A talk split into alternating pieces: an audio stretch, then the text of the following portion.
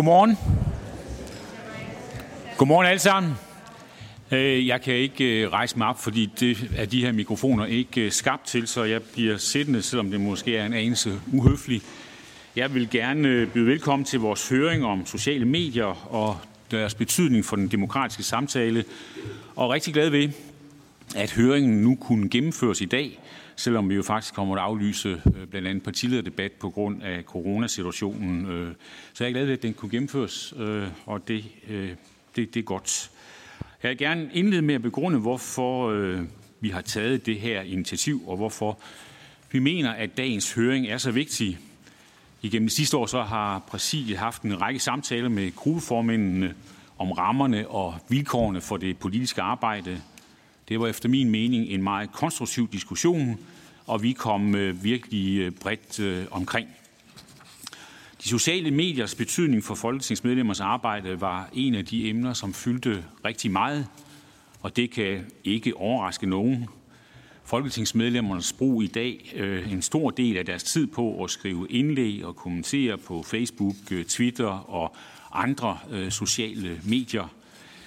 Det er næsten sådan, at hvis man ikke er til stede på de sociale medier, øh, så, så, så findes man faktisk heller ikke som person, og i hvert fald slet ikke øh, som politiker. Det er jo i høj grad her, man er i dialog med vælgerne, og her man kan forklare sin politik. Og se fra den vinkel, så må man sige, at sociale medier er en gave for vores demokrati. Mange kan få nem og hurtig adgang til informationer. Der er netværket, så der processes, og det giver også mulighed for at være med til på en eller anden måde at være en vigtig del af samfundsdebatten. Men gaver øh, kommer ofte med en pris. En hård tone med grove, grove og nedsættende skældsord er vel det største problem, vi har. En af de største problemer, vi har. Det er som om, at øh, mange på de sociale medier træder ud af den der sociale connect, connect som vi har øh, med hinanden. Der sker et eller andet, når man sætter bag skærmen der, og så glemmer man ofte, at der også er mennesker bag profilerne på de sociale medier. Det er ikke kun politikere, øh, der må lægge ryg til grovhed og trusler. Landsdømmer Peter Mørk Thomsen, der var formand for Instrukskommissionen, fortalte i weekenden øh, i politikken om den hets, han har været ude for på Facebook, for at kunne, da han udførte sit arbejde. Han bliver kaldt landsforræder og modtaget både ubehagelige billeder og trusler – har mærken eksempler på, at socialrådgiver og sagsbehandlere i kommunen har oplevet det samme. Altså folk, der passer deres arbejde, udfører de værv, som blandt andet øh, Folketinget har bedt dem om. En undersøgelse viste for nylig, at 68 procent af den danske befolkning afholder sig for at tage ordet på grund af den hårde tone. Og så begynder vi vel at nærme os noget, der ligner et demokratisk problem. Men løsningen er jo selvfølgelig ikke at sige, så lægger vi de sociale medier i graven, vi vender ryggen til den. Det kan man ikke. De er her, og folk er her. De er med til, at vi kan dele vores meninger, og det er også her, at vi i den bedste af alle verdener kan blive klogere ved at tale sammen. Og vi skal i fællesskab blive mere bevidste om de sociale mediers betydning, så vi også kan forløse den potentiale, som jeg rent faktisk mener, de har for en god demokratisk samtale. Men det kræver en digital dannelse hos os alle sammen. Det kræver også noget af de virksomheder, som driver de sociale medier, og det kræver noget af os som lovgiver. Vi har med vilje tilrettelagt dagens høring, så Folketinget kan få forhåbentlig en idékatalog. Formen vil være korte indlæg for eksperter med gode muligheder for, at gruppeformænd og andre folketingsmedlemmer kan stille netop de spørgsmål, som de hver især finder vigtige. Og rent konkret så vil præsidiet og gruppeformændene senere på forelagt øh, høringspointer, og så skal vi arbejde videre med det og forankre det, som vi synes. Til at lede os igennem høring, så har vi valgt Christine Vejlø. Du har mere end 17 års erfaring med digitalisering og samspil mellem teknologi og mennesker, og du er direktør i en medievirksomhed, og du har været medlem af Dataetisk Råd, og så er du tidligere formand for regeringens arbejdsgruppe for dataetik. Så Det forekommer med den CV at være en ganske velvalgt øh, ordstyr, vi har valgt. Du vil introducere eksperterne og være med til at styre os igennem dagens emne. Og jeg vil sige til beroligelse for alle, jeg har aftalt meget præcis med Christine, at vi holder, så man kan nå gruppe for, uh, gruppemøderne. Jeg ved, at rigtig mange skal have det gruppemøde kl. 11, og mange af jer, der sidder her, skal lede de gruppemøder, så vi når det hele uh, med lidt god tålmodighed. Værsgo, Christine. Tusind tak skal du have. Tak til formanden, og tusind tak, fordi jeg måtte være moderator her i dag.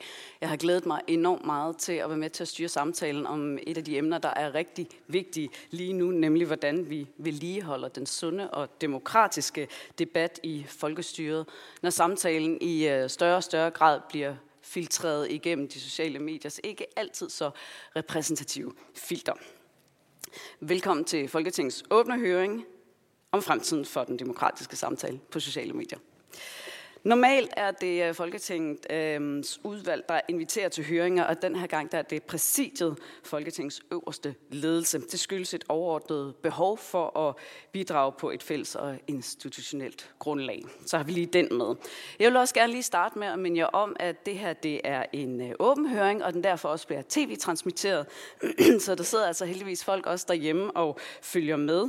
Øh, jeg håber jer her i salen, og også jer, der sidder derhjemme, måske vil deltage i debatten her på sociale medier under hashtagget demokratisk samtale.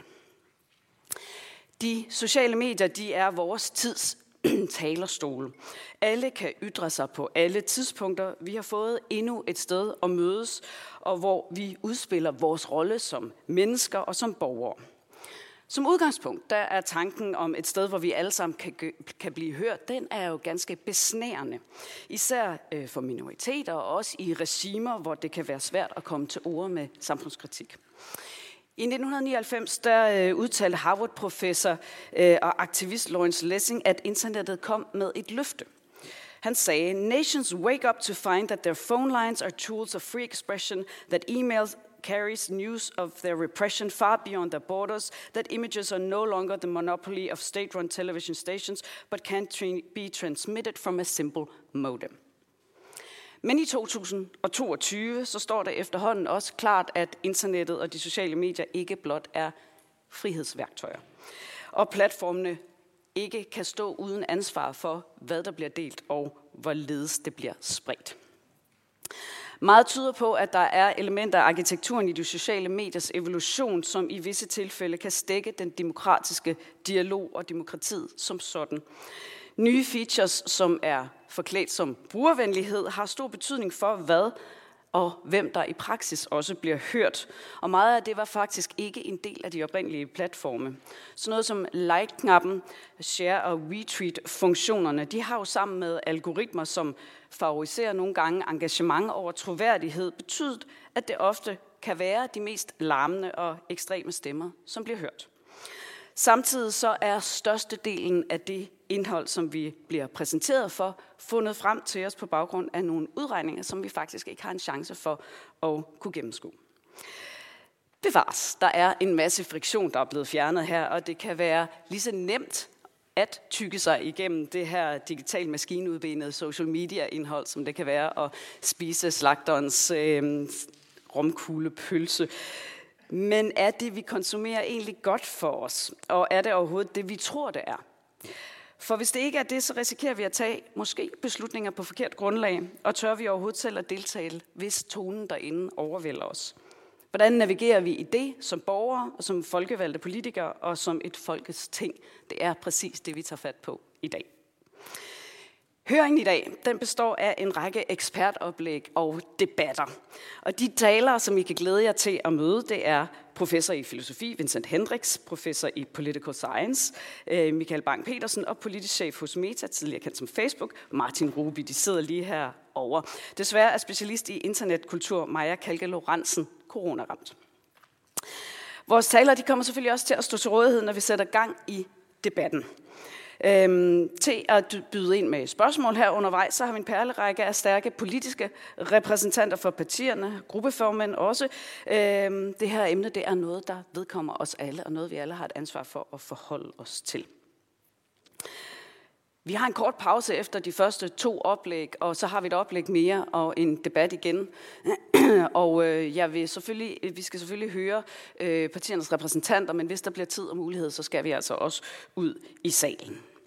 Men vi starter med at få mere indblik i, hvordan de sociale platforme administrerer tidens fakta, følelser og fortællinger, og hvorfor platformene med deres mange muligheder måske lyder mere demokratiske i teorien, end de er i praksis. Giv en varm velkomst til vores første taler, professor i filosofi og forfatter Vincent Hendricks. Velkommen til dig.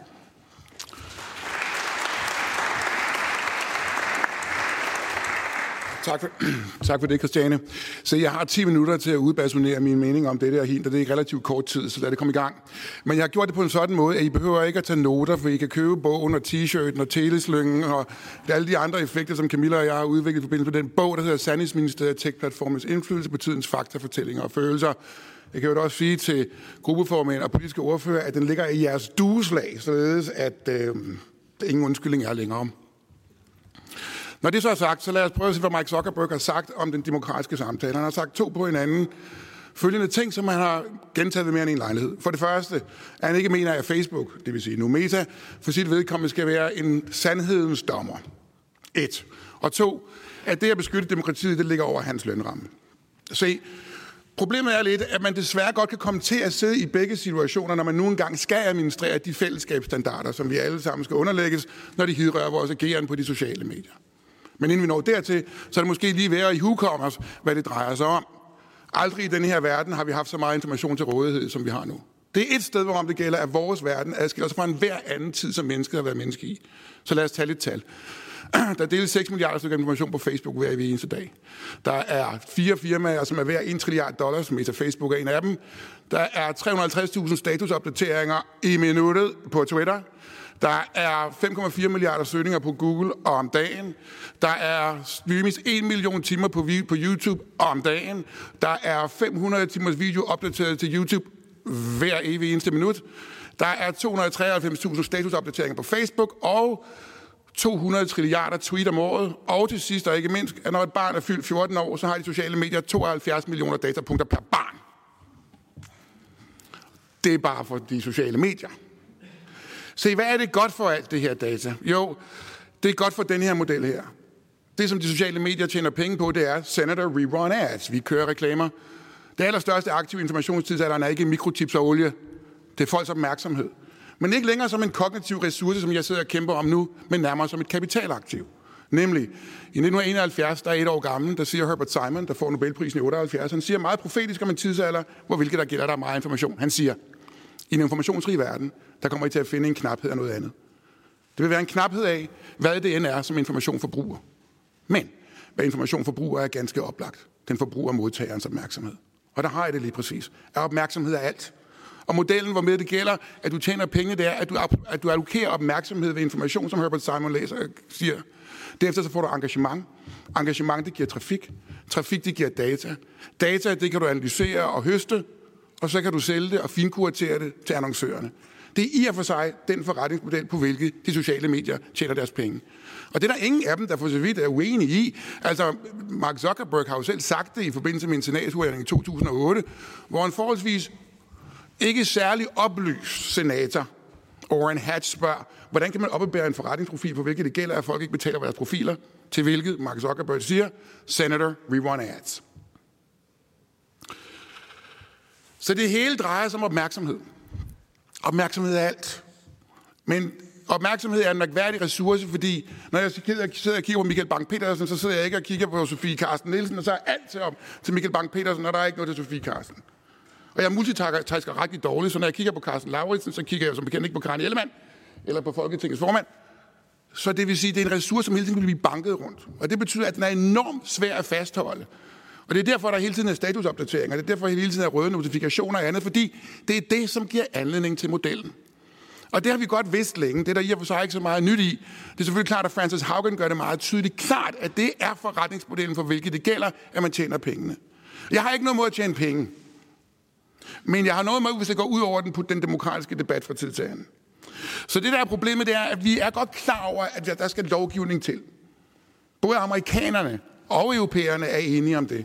Og der er ikke meget, demokrater og republikanere kunne blive enige om de sidste mange år. Men et sted, som de er kunne blive enige om, det er, at et eller andet omkring Big Tech, det skal der gøres. De er ret uenige om motivet for at gøre det.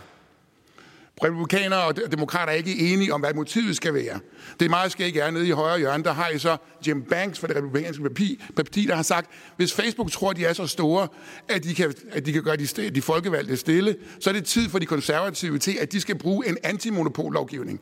Til alle jer, som sidder her i Danmarks Demokrati, må det der løbe koldt ned ad ryggen, fordi det er dybest set det samme som at sige, at de vilkår, der gør sig gældende, når det vedrører den frie samtale, skal reguleres af initiativer, som er lavet til finanspolitiske greb. Jeg tror ikke, det var sådan, at Kant og Rousseau og Montesquieu og resten af oplysninger havde tænkt demokratiet. At det i sidste instans blev spørgsmål om, hvem der havde knapperne, der skulle have den propaganda ytringsfrihed. Men det er faktisk der, hvor de er henne. I Europa har vi set lidt anderledes på det. Margrethe Vestager har gået efter et lidt andet spørgsmål, nemlig, skal vi intervenere i den pågældende forretningsmodel? Er det sådan, at vi skal begynde at kigge på, om man laver, om man laver målrettet reklame, eller kan man kun lave generisk reklamer, så det at reklamere på YouTube svarer til at købe forbi en plakatsøjle? Eller hvordan skal vi gøre os med AI? Og så fremdeles. Så de har kigget lidt forskelligt på det, men de har grundlæggende været enige om, at man skulle gøre sådan noget. Og så har amerikanerne i vid udstrækning gået efter det, der hedder sektion 230, nemlig den forordning, der hedder, at platformene for deres vedkommende fritages fra tredjepartsindhold. De kan ikke stilles ansvarlige for det.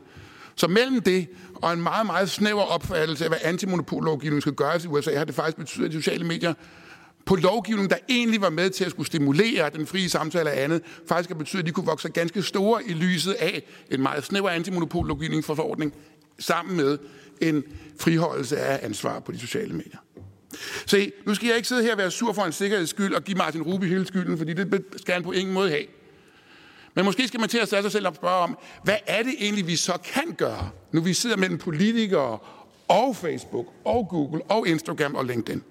Jeg skal lige spørge jer, hvor mange af jer har en profil på de sociale medier? Lad os nu bare sige Facebook op med, rapperne, op med lapperne. Okay. Har I alle sammen læst de der 36 siders forordninger om, hvad man må og ikke må på det pågældende medie? En, Mogens Jensen, udmærket.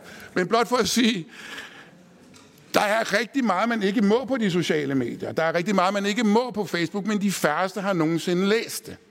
Og de to greb, som de sociale medier har, det er et, de fællesskabsstandarder, der gør sig gældende for den pågældende for, på den pågældende platform, og to, at de kan skrue op eller ned for det lys, med hvilket af ting, de får lejlighed til at få opmærksomhed.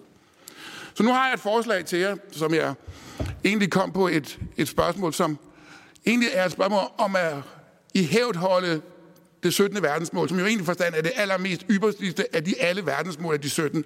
Nemlig, hvordan skal vi, hvordan skal vi finde nogle, lave nogle nye partnerskaber, som betyder, at vi for vores vedkommende kan indfri de resterende 16. Måske skulle man ovenikøbet have et 18. verdensmål, der hedder Big Tech, eller Tech Sustainability, om jeg vil. Det er noget, som Camilla og jeg har foreslået ved flere lejligheder. Men måske skulle vi tage her det sidste spørgsmål om, er der noget, vi kan gøre sammen? Politikere på den ene side, og de sociale medier og Facebook på den anden. Så her er et forslag, som jeg annoncerede på et, et arrangement, som Lisbeth Knudsen forestod for nogle måneder siden nede, i, nede på Cinemateket, og som sidenhen blev skrevet på Ræson, og som nu også blev det her OECD's dagsorden, nemlig det her. Det var egentlig med en sort baggrund, så den var faktisk pænere, end den ser ud på det her op nu. Men pyt med det. Se, hvis det er sådan, at, klap, at langt de færreste for deres vedkommende har læst de der pågældende standarder, og det er jo et forhold sig således, at 3,7 millioner af danskerne for deres vedkommende er på Facebook, men stadigvæk ikke er bekendt kendt med de pågældende standarder så kunne det jo måske være meget godt, og når vi betænker, at 90 procent af al politisk diskussion jo ikke foregår i gadekæder eller på rådhuspladsen eller herinde på Christiansborg, men foregår på de sociale medier, så ville det måske være et fordel for alle parter, politikere og Facebook i øvrigt også, eller Instagram, eller WhatsApp, eller YouTube, at de pågældende, dem der agerer på de sociale medier, også er bekendt med de standarder, under hvilke den demokratiske samtale foregår, når den nu foregår så meget online. Det foreslog jeg til Mogens Jensen blandt andet, og Søren Søndergaard og Janne Jørgensen på det pågældende møde, at måske var det værd at tage en, ti, at tage en samtale med Facebook om, og sige, er det ikke en god idé, kære Facebook-meta, at vi alle sammen er bekendt med de forordninger, under hvilke man skal agere på sociale medier, og nu var det offentlige rum på det nærmeste at komme på private hænder, hvilket fra en politisk betragtning også må være noget, som skulle løbe ind koldt, koldt ned ad ryggen. Og så blot at sige, godt, hvad nu, hvis det forholder sig således, at vi faktisk tager og siger, at det skal vi faktisk. Eller hvad vi ikke skal, det efterstræber vi. Og det betyder så, at man kunne lave en aftale mellem det politiske system og Facebook i den ene ende, at øh, i den anden ende, således at begge parter er enige om, at det er noget, man skal. Hvordan gør man så det i praksis? Ja, det ved vi faktisk en del om fra forskningens side. Vi ved, at friktionsstrategier virker. Det kender I godt. Nogle gange, når man skal ind og, og, og, og give sit navn, eller hvad man nogle gange skal, så skal man lige igennem en, I'm, I'm not a robot. Eller man skal genkende trafiklys. Det er der også en anden god grund til. Det tjener Google mange penge på, fordi det er rigtig godt til at lave førerløse køretøjer. Men pyt nu med det. Det man skulle gøre, det var, at man vilkår på vilkårlige tidspunkter, enten når man logger på, eller skal til at dele, eller på anden vis, lige bliver spurgt om tre vilkårlige spørgsmål for de fællesskabslegater, der gør sig gældende for Facebook. Immaterielle rettigheder at man ikke må forfølge folk af forskellige årsager og så fremdeles. Og kan man besvare de spørgsmål, så kan man gå direkte videre til de anordninger eller forordninger, man nogle gange vil på den pågældende platform. Og hvis man ikke kan, så må man lige tilbage og læse på lektion. Og så log på, og se, at man kan igen. Det interessante er, at man ved ikke, hvornår man får det. Det kan være, der går en måned, hvor man ikke får det. Og så får man lige tre spørgsmål. Og under alle omstændigheder ville det være let at tjekke, for selv politikerne kunne jo se, om de var i hævdhold med det, for de skulle også kunne dem for at kunne få lov til at dele på de sociale medier. Under alle omstændigheder, så burde det være en win-win. Det er ikke fordi, at det her er den eneste måde at gøre det på. Det er bare for at sige, at der er også noget, vi kan sammen, frem for at vi skal pege fingre af Martin Ruby og Christine Sørensen og Mark Zuckerberg og andre. Men at vi har et fælles ansvar om, at de her forordninger faktisk bliver i hævdhold. Således, at vi også kan være med til, fordi mange af de forordninger, som gør sig gældende på Mr. Facebook, er gode forordninger. Det kan godt være, at det er svært at i hævdhold, men det er gode forordninger. Og således, i stedet for at sidde, at vi peger fingre hinanden, så er der faktisk tiltag, vi kan lave sammen. Så i stedet for, at vi hele tiden tænker som om, at vi har den store mastodon på den ene side, og os som demokrati på den anden, så er tanken måske, at vi skulle tænke det lidt anderledes. Jeg ved, at Christel Schaldemose har også forelagt det for EU, og vi sidder nu i for indeværende sammen med University of Indiana Bloomington for at se, om vi kan lave en pilot på det her og få det til at virke i praksis. Ja, nu tror jeg, jeg vil følge Forrest Gump i at sige, det er alt, hvad jeg har at sige om den sag. Tak for jeres opmærksomhed. Tusind tak til øh, Vincent Hendricks, professor i formel filosofi. Der fik vi en times foredrag på 11 minutter, tror jeg, og også et konkret forslag med os. Så tusind tak for det. Giv lige Vincent en hånd for øh, bidraget. Vores øh, næste taler hævder, at debatten om sociale medier ofte er formet mere af myter end af faktuel viden. I hans oplæg så vil han skille videnskabelige facts fra løse myter, fordi den faktuelle viden den har nemlig rigtig store konsekvenser for, hvordan man kommer misinformation og had til livs.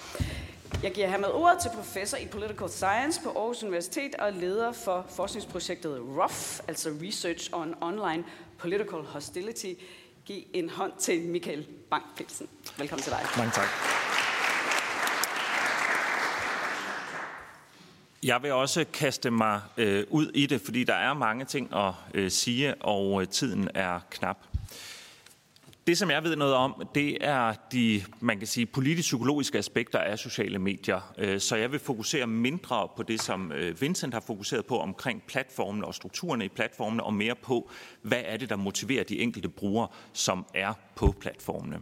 Og det, det første, jeg skal sige, det er, at øh, der er væsentlige problemer. Øh, vi kan se, at øh, folk oplever debatterne på sociale medier som hadefulde. Vi kan se dem, som generelt set agerer mindre hadefuldt i politik, de holder sig fra debatterne på sociale medier. Vi ved, at hvis man undgår sociale medier i en periode, så får man mindre polariserede holdninger. Man mister også noget, noget viden og noget evne til at følge med, men man får mindre polariserede holdninger. Og så ved vi, at øh, politikere herunder danske politikere, de i høj grad udsættes for øh, hadfulde kommentarer og trusler på de sociale medier. Alle de her små tal, der står ved pointerne, henviser til, til referencer, som I kan finde øh, bagerst i, i oplægget for netop at vise, hvor er det, vi ved de her ting fra. Men selvom der er problemer, så er der også en lang række myter omkring årsagerne til de her problemer. Og det er et enormt problem, fordi hvis vi rent faktisk skal løse de problemer, der er, bliver vi nødt til at have en korrekt problemdiagnose. Og øh, det er det, jeg vil prøve at gøre ud fra det, vi ved omkring den psykologiske forskning. Den første myte, det er, at der er meget misinformation på sociale medier. Det er ikke rigtigt. Hvis vi kigger på forskningen, så ved vi, at misinformation udgør en meget lille del af det indhold, der er på sociale medier. Det deles af meget, meget få personer, og langt det meste misinformation deles af, et, af, af meget få. Øhm, derudover så øh, tyder forskningen også på, at eksponering for misinformation har generelt set begrænsede effekter. Det vi også ved, det er, at øh, dem, der deler misinformation, det er ikke fordi, de er dumme, det er ikke fordi, de ikke ved noget. Øh, de er ikke mere uvidende end gennemsnittet, øh, de er ikke mindre reflekteret end gennemsnittet, de er ikke dårligere uddannet end gennemsnittet. Faktisk er der noget, der tyder på, at de ved mere om politik end gennemsnittet. Det de har, det er, at de har et enormt politisk engagement, og de hader deres politiske modstandere. De her personer, de ved så at sige godt, hvad det er, de gør, og de gør det mere eller mindre med vilje. De deler også mere reelle nyheder, altså faktiske, øh, sande nyheder, men de deler i høj grad meget partiske nyheder, altså ting, som passer ind i deres verdensbillede.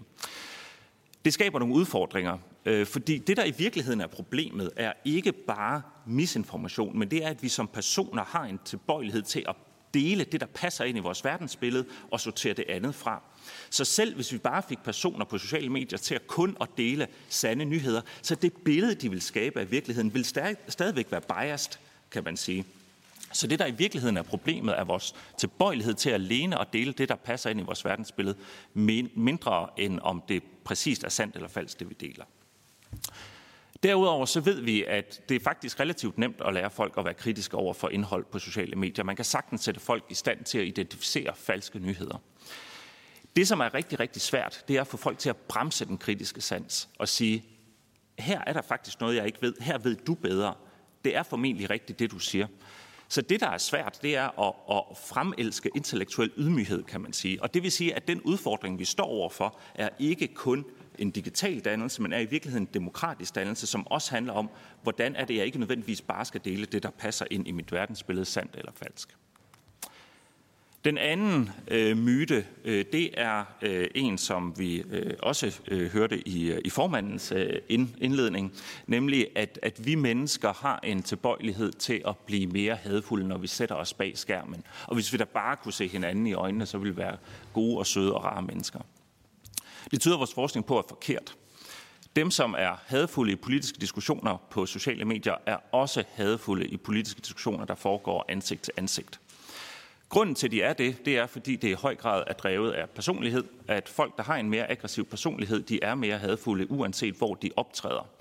De er øh, få øh, personer, der er ikke mange af dem, men de er mere motiveret til at diskutere politik, og derfor fylder de mere.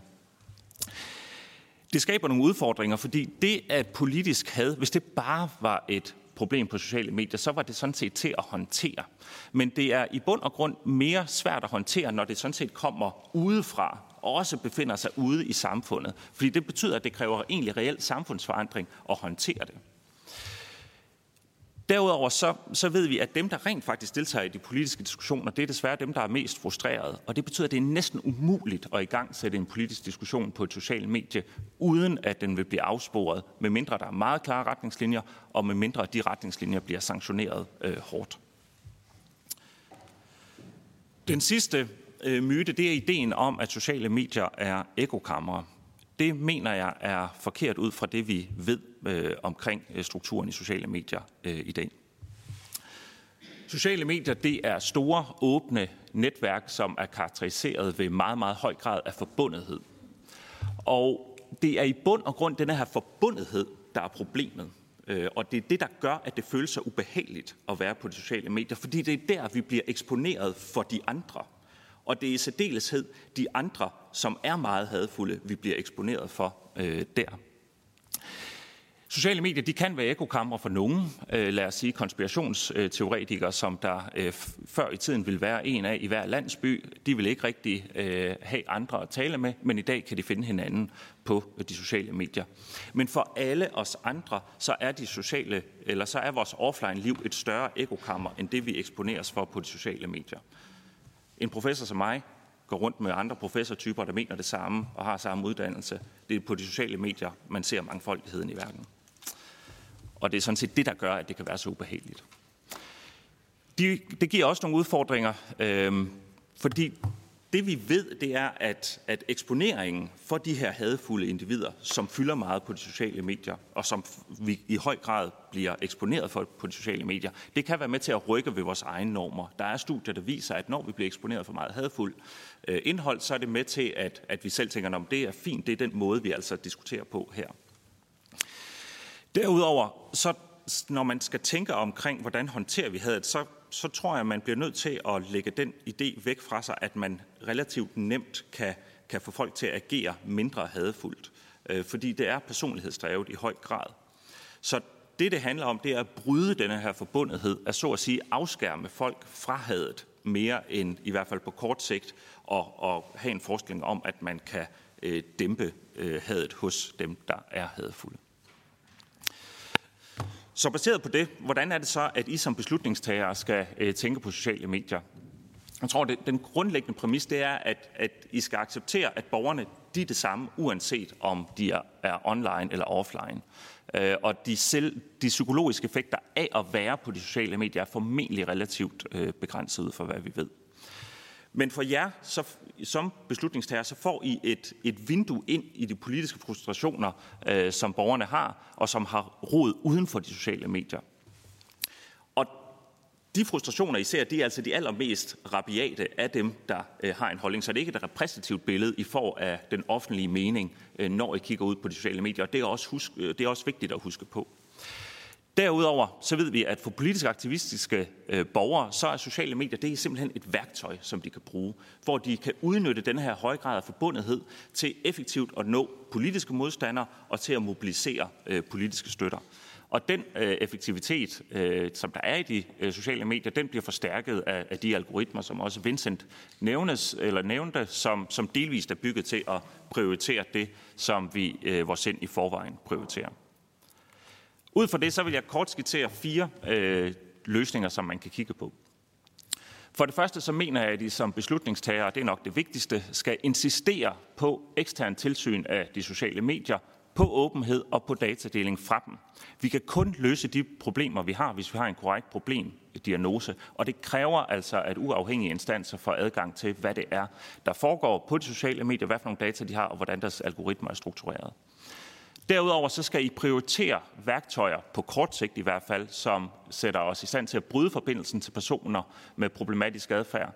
For tech-giganterne så kan det være ændring af algoritmer, det kan være krav om identifikation, inden man opretter en, øh, en profil, eksempelvis Airbnb. Hvis man skal have en profil der, så skal man kunne identificere sig.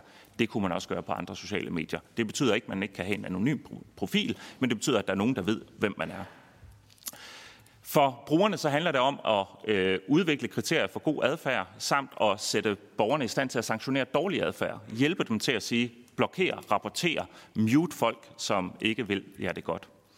Så tror jeg, det er vigtigt, at man ikke alene fokuserer på det her med digital dannelse, men fokuserer bredt på den demokratiske dannelse. Hvad er det for en samtale, vi skal have? Problemet er ikke øh, alene platformene. Problemet er vores generelle måde at øh, diskutere på. Og så endelig, at I som politikere investerer i at forstå og modvirke de frustrationer ude i den virkelige verden, som skaber det had, der møder jer på de sociale medier. Og det er i bund og grund jer som politikere, der i sidste ende kan løse de problemer, som de sociale medier er et øh, vindue til. Tak for det. Tusind tak til øh, Michael Bang-Petersen. Jeg synes, noget af det, vi fik med her, det var jo, at øh, hvis vi synes, der opstår problemer på de sociale medier, så skal vi i hvert fald tænke over, at de problemer måske har, har grund i noget, som er ude i øh, online-verdenen også, og de også nogle gange skal øh, i den grad adresseres. Og så bliver der også skudt nogle myter ned her, nemlig den her tanke om, at vi altid er i ekokamre, og at der er nogle folk, der bliver ekstra sure af at være på sociale medier. Måske er de bare sure i forvejen, og det er et andet sted, vi skal kigge hen. Så øh, giv lige Michael Bang-Petersen, professor i øh, Political Science for Aarhus Universitet, en god hånd her. Det bringer os så videre til vores første aktive øh, paneldebat, hvor vi har nogle øh, gode, kloge mennesker, der skal på banen her. Vi har folketingsrepræsentanter øh, eller, og politi- partiernes repræsentanter, gruppeformænd, og, og der er altså øh, åben mikrofon til at stille spørgsmål her. Jeg skal styre det så godt jeg øh, kan. Vi skal have så mange spørgsmål igennem undervejs, så prøv at holde dem korte og præcise, og komme hen til, øh, til de præcise spørgsmål så hurtigt som muligt. Og jeg ved, at øh, Leif Lahn Jensen øh, fra Socialdemokratiet har et øh, spørgsmål at starte med, så du får simpelthen lov. Kan vi få en øh, bærbar mikrofon lige ind, så vi får styr på det? ja, ved du hvad, du får den her, og så ser vi lige, om der er noget teknik, der kan tjekke op på... Øh, Tak for det. Jeg tror, det her det virker bedre. Øhm, nej, vi, jeg, jeg tror ikke, vi ser os selv som kloge, men vi er kommet for at blive klogere. Og derfor vil jeg sige tusind tak for dit rigtig, to rigtig gode indlæg.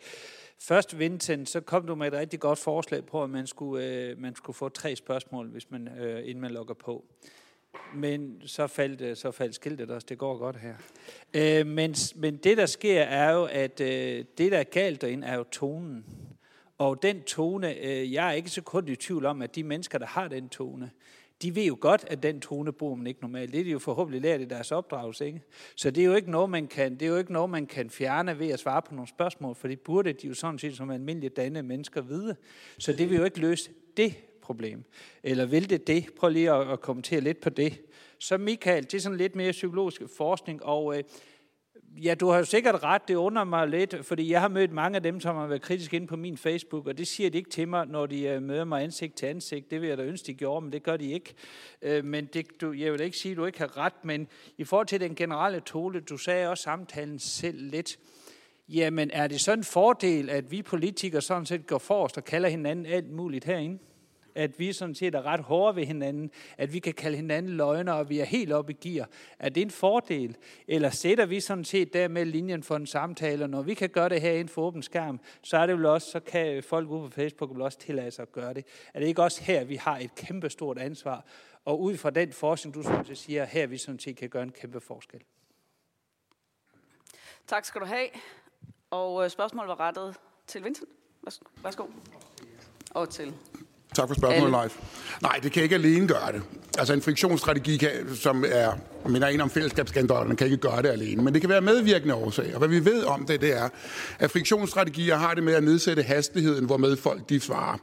Og det kan være godt, fordi det betyder, at alle de der instantan reaktioner, altså reaktioner, man får, om live, du er også et fjols, ikke? eller hvad det nu måtte være, dem bliver simpelthen skruet ned med, det, det, givet det faktum, at det er, det er svært at komme igennem den gateway. Så det er nok, man skal nok ikke tænke det sådan, at det er alle problemer, der løses med friktionsstrategier. Man skal også til at bekymre sig om det, som Michael Bang-Petersen siger, ikke sandt? at vi har vores biases i forvejen og så fremdeles. Så vi bliver nødt til at lave et mangefacetteret greb i det, hvor det her er et af dem, men dog ikke det eneste. Det er rigtigt, at man kan sagtens øh, have en pæn og god samtale med en, en person, som, som man har oplevet så meget øh, hadfuld på de sociale medier. Og pointen er, at, at folk øh, de kan være vrede nogle gange og mindre vrede på andre øh, tidspunkter. Øh, pointen er bare, at, at dem, som har en tilbøjelighed til at være vrede på de sociale medier, har også en tilbøjelighed til at kunne blive meget vrede, øh, når man møder dem øh, i, øh, i offline-verden. Og så er det kun en god ting, hvis du kun har mødt dem der, hvor de har været mere øh, afkølet. En, en af de ting, øh, hvis jeg også skal knytte en, en kommentar til, til det, som, som øh, du også spurgte Vincent øh, om, så en af de ting, som man også skal gøre omkring de regler, det er jo også at så at sige give, give dem, der observerer øh, det, der sker på de sociale medier, nogle værktøjer til at være gode bystanders, om man så må sige, som går ind og rapporterer, når de ser noget, som de synes er over øh, deres, deres grænse. Det kan også være en del af det regelsæt, man, man, man oplærer øh, folk til. I forhold til det med politikere, så er der, er der ikke nogen tvivl om, at, at forskningen øh, i, i statskundskab og, og politisk kommunikation viser, at, at den måde, som politikerne de taler på, også er med til at orkestrere den måde, som borgerne øh, taler på. Og det har to, man kan sige, en mere øh, øh, kan man sige, hård debat på politikerniveau har to effekter. Dels at det øh, for nogen får folk til at trække sig fra debatten, også og miste tillid øh, til øh, den demokratiske samtale som institution, og for andre så får de mobiliseret det dem, så de også bliver mere hårde i deres øh, tone.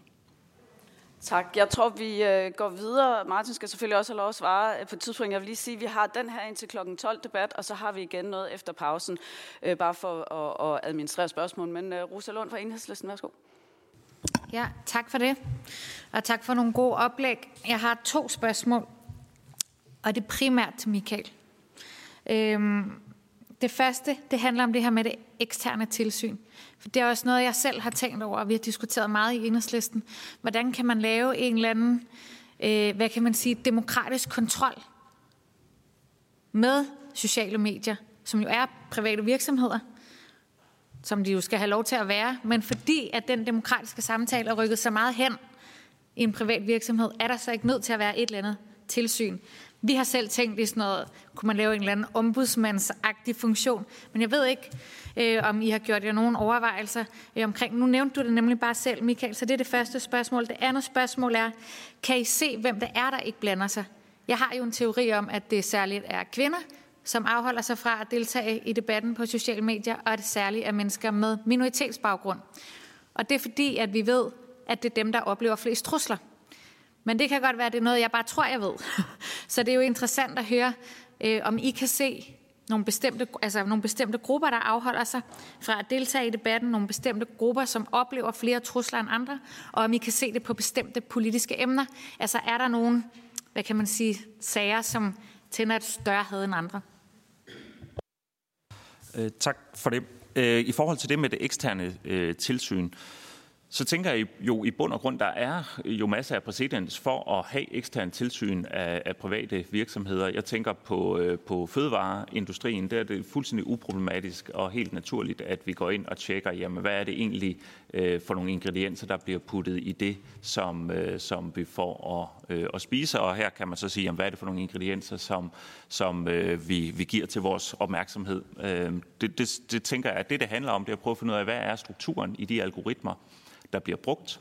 Og så derudover så øh, er øh, en anden ting er også at give bedre mulighed for, øh, for øh, adgang til dataene, fordi det er faktisk ekstremt svært for eksempelvis os som øh, forskere at finde ud af, hvordan er strukturen i de her sociale medier, og hvad er, hvad er op og ned, fordi vi har ikke adgang til øh, de her data. Vi kan simpelthen ikke lave forskning øh, på det. Der er lavet utrolig meget forskning på Twitter, fordi det er nemmere at få adgang øh, til. Det er meget svært at lave øh, god forskning på, øh, på Facebook. Og øh, nu når vi taler om Cambridge Analytica, som jo var en skandale, om, øh, som meget handlede om, at, at øh, øh, der var blevet øh, påvirket valget i USA, så tror jeg i virkeligheden, at den største og mest skadelige effekt af Cambridge Analytica var, at det gav Facebook en øh, undskyldning, kan man sige, for fuldstændig at lukke adgangen at, at det er den virkelige skandale og det virkelige problem ved Cambridge øh, Analytica. Så adgang til data for eksterne aktører, øh, adgang til at kunne se, hvad er det rent faktisk, der bliver puttet i de algoritmer, der øh, bliver brugt. Hvem bliver, bliver mest øh, påvirket? Der er, der er ikke nogen tvivl om, øh, at, øh, at problematisk adfærd af denne her karakter er mest øh, udbredt blandt øh, blandt mænd, øh, og i særdeleshed øh, unge, øh, unge mænd, det er øh, det meste øh, problematisk social øh, adfærd, øh, og, og det er det også her. Øh, og det vil sige, at, at det rammer kvinder, det rammer folk med minoritetsbaggrund. Der er dog også noget, der tyder på, at netop fordi unge mænd øh, kaster sig øh, ind i de her debatter, så har de også en, en høj grad af oplevelse af, at de selv er, øh, er udsat for, for had. Så det, det er ikke fordi, at, øh, at det ikke også rammer øh, mænd. Men det, det er klart, at du er, at der er nogen, der i højere grad øh, bliver, bliver tiltrukket af denne her, kan man sige, øh, mere dominansorienteret måde at have politiske diskussioner på, som præger øh, de sociale medier. Og det er i højere grad mænd, hvor at vi traditionelt set øh, ved, at, at kvinder og andre grupper trækker sig fra den type af debatter. Tak skal du have. Vi går videre til øh, Carsten Lauritsen fra Venstre. Ja, tak, og tak for et, et par gode indlæg. Øh, to øh, spørgsmål. Øh, det, det ene er, om, øh, og det, det, altså der, det er jo meget kompliceret, øh, og, og det er det helt sikkert, men, men kan man udelukke, at, øh, at det måske også kunne være meget simpelt, at øh, den klassiske demokratiske debat, øh, vi har haft i Danmark, plejer at være mundtlig, øh, og nu er den blevet skriftlig. Øh, og det er typisk sådan, at man mødes og taler sig til hinanden, når man skriver sig fra hinanden hvis I kunne filosofere lidt over det, øh, kunne være interessant. Det er det ene. Øh, det, det andet er, øh, om transparens vil hjælpe noget. Øh, fordi det er sådan mit indtryk, at, at der er nogle få, der fylder meget, men det er meget svært at finde ud af, når nogen skriver noget på Facebook, hvem er de? Øh, hvis nogen skrev et læserbrev tidligere, så kunne man slå dem op, og så kunne man finde ud af, at det var en venstremand, en socialdemokrat, han var landmand og sådan noget. Det, det er meget mindre univers. Det er meget svært at finde ud af, hvem folk er, øh, og hvor legitime de i virkeligheden er. Øh, og hvis man kunne se, hvad har man skrevet af kommentar de sidste måned, så ville det meget, meget let kunne finde ud af, hvem er de her? Er det nogen, man skal tage alvorligt? Er det nogen, man kan skubbe lidt til siden og tage mindre alvorligt? Og det er jo også en fornemmelse, man får, når man mødes folk fysisk, så kigger man lidt på, hvordan ser de ud, og hvordan opfører sig, hvad er deres stemmeleje, så beslutter man sig for, hvor seriøst vil man tage dem, som politiker i hvert fald. Igen, det fysiske over for, over for, øh, for det virtuelle og skriftlige. Jamen, det tror du har ret i, Carsten. Altså, det er helt tydeligt, og det ved vi fra forskningen også, at det faktum, at du og jeg kan se hinanden i øjnene, er ret centralt for, at vi kan afstemme den diskussion, vi har. Og nu nikker du godt, jamen så kan jeg fortsætte, og vice versa. Er du med på den? Altså, så det er jo, vi skal huske, at, den demokra- at samtalen som sådan er jo et samarbejde. Øh, og uden det samarbejde kan vi faktisk ikke få den til at fungere. Så jeg bliver nødt til at være stille, mens du taler, og vice versa. Så tager jeg din præmis ind, og så vender jeg den, og så fremdeles. Så det er helt tydeligt, at det faktum, at den for det første er, gået, er den gået online, og for det andet er det sådan, at vi kan ikke afstemme meget naturligt, som vi ellers ville kunne, havde vi siddet i samme lokale. Og det problem rammer selvfølgelig også jer som politikere, alt den stund, at, at eftersom at I også er en del af økosystemet, så bliver I jo også tvunget ud i nogle kommunikationsformer, som jo egentlig ikke nødvendigvis passer særlig godt. Og meget kan man sige om politik, men i hverdag er politik jo for sit vedkommende svært og vigtigt og kedeligt. Og det er derfor, man kan overveje og undre sig over, at bedservæserne og alle de andre, de kan få en fest over at spekulere i motiver om, hvad det er, I laver, fordi ret beset er det lange betænkninger og tunge diskussioner. Det er det, det er. Og det betyder, at hvis man, man skal bare selv lade være med at stimulere det også. Fordi så længe man bliver med at stimulere det, så er der en kærkommen lejlighed for rigtig mange til at kunne mene rigtig meget om noget, som de ret beset ikke har læst forordninger omkring, eller har deltaget i de diskussioner, som jeg har haft her i lokalet. Og derfor er det heller ikke nogen god idé at sidde og tweete alt for meget, når man nogle gange sidder i lokalet. Hold det derinde. Det er der, det hører til, og det er der, hvor I kan have den rimelige diskussion. Når det vedrører transparensen, så er det tydeligt, altså ved vi også af forskning, at det faktum, at man ved, hvem man er, er, et, er, kan være, er en friktionsstrategi, der betyder, så kan man godt begynde at, at tænke lidt i, hvor meget skal jeg så egentlig sige her, fordi jeg kan godt blive taget til indsigt på det længere. Anonymitet er vigtigt for at radikalisere et standpunkt. Så meget ved vi. Når vi taler om transparens, vil jeg godt lige slå en ting, som Michael sagde, som er rigtig vigtigt. Det er, at hvis I skal have et grundlag for at lave evidensborgen politik, så er forudsætningen for det, det er, at vi som forskere får betragteligt bedre adgang til de data, som betyder, at vi kan lave nogle undersøgelser, som vi kan bruge til et eller andet. Og de muligheder har vi ikke i meget begrænset omfang. Twitter giver lidt, men de giver jo kun de sidste 100 tweets, de sidste 100 tweets tilbage. Kan vi ikke bruge til noget? Vi kan ikke engang følge en Twitter-storm på den baggrund. Facebook er endnu værre, og Google heller ikke gode.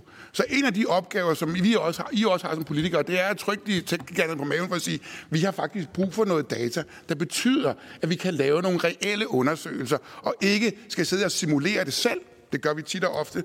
Vi arbejder meget med simulerede data. Vi genererer dataene selv og tænker, det er cirka sådan, som det er. Nej, det er det formentlig ikke. Så den del af transparensen er rigtig vigtig.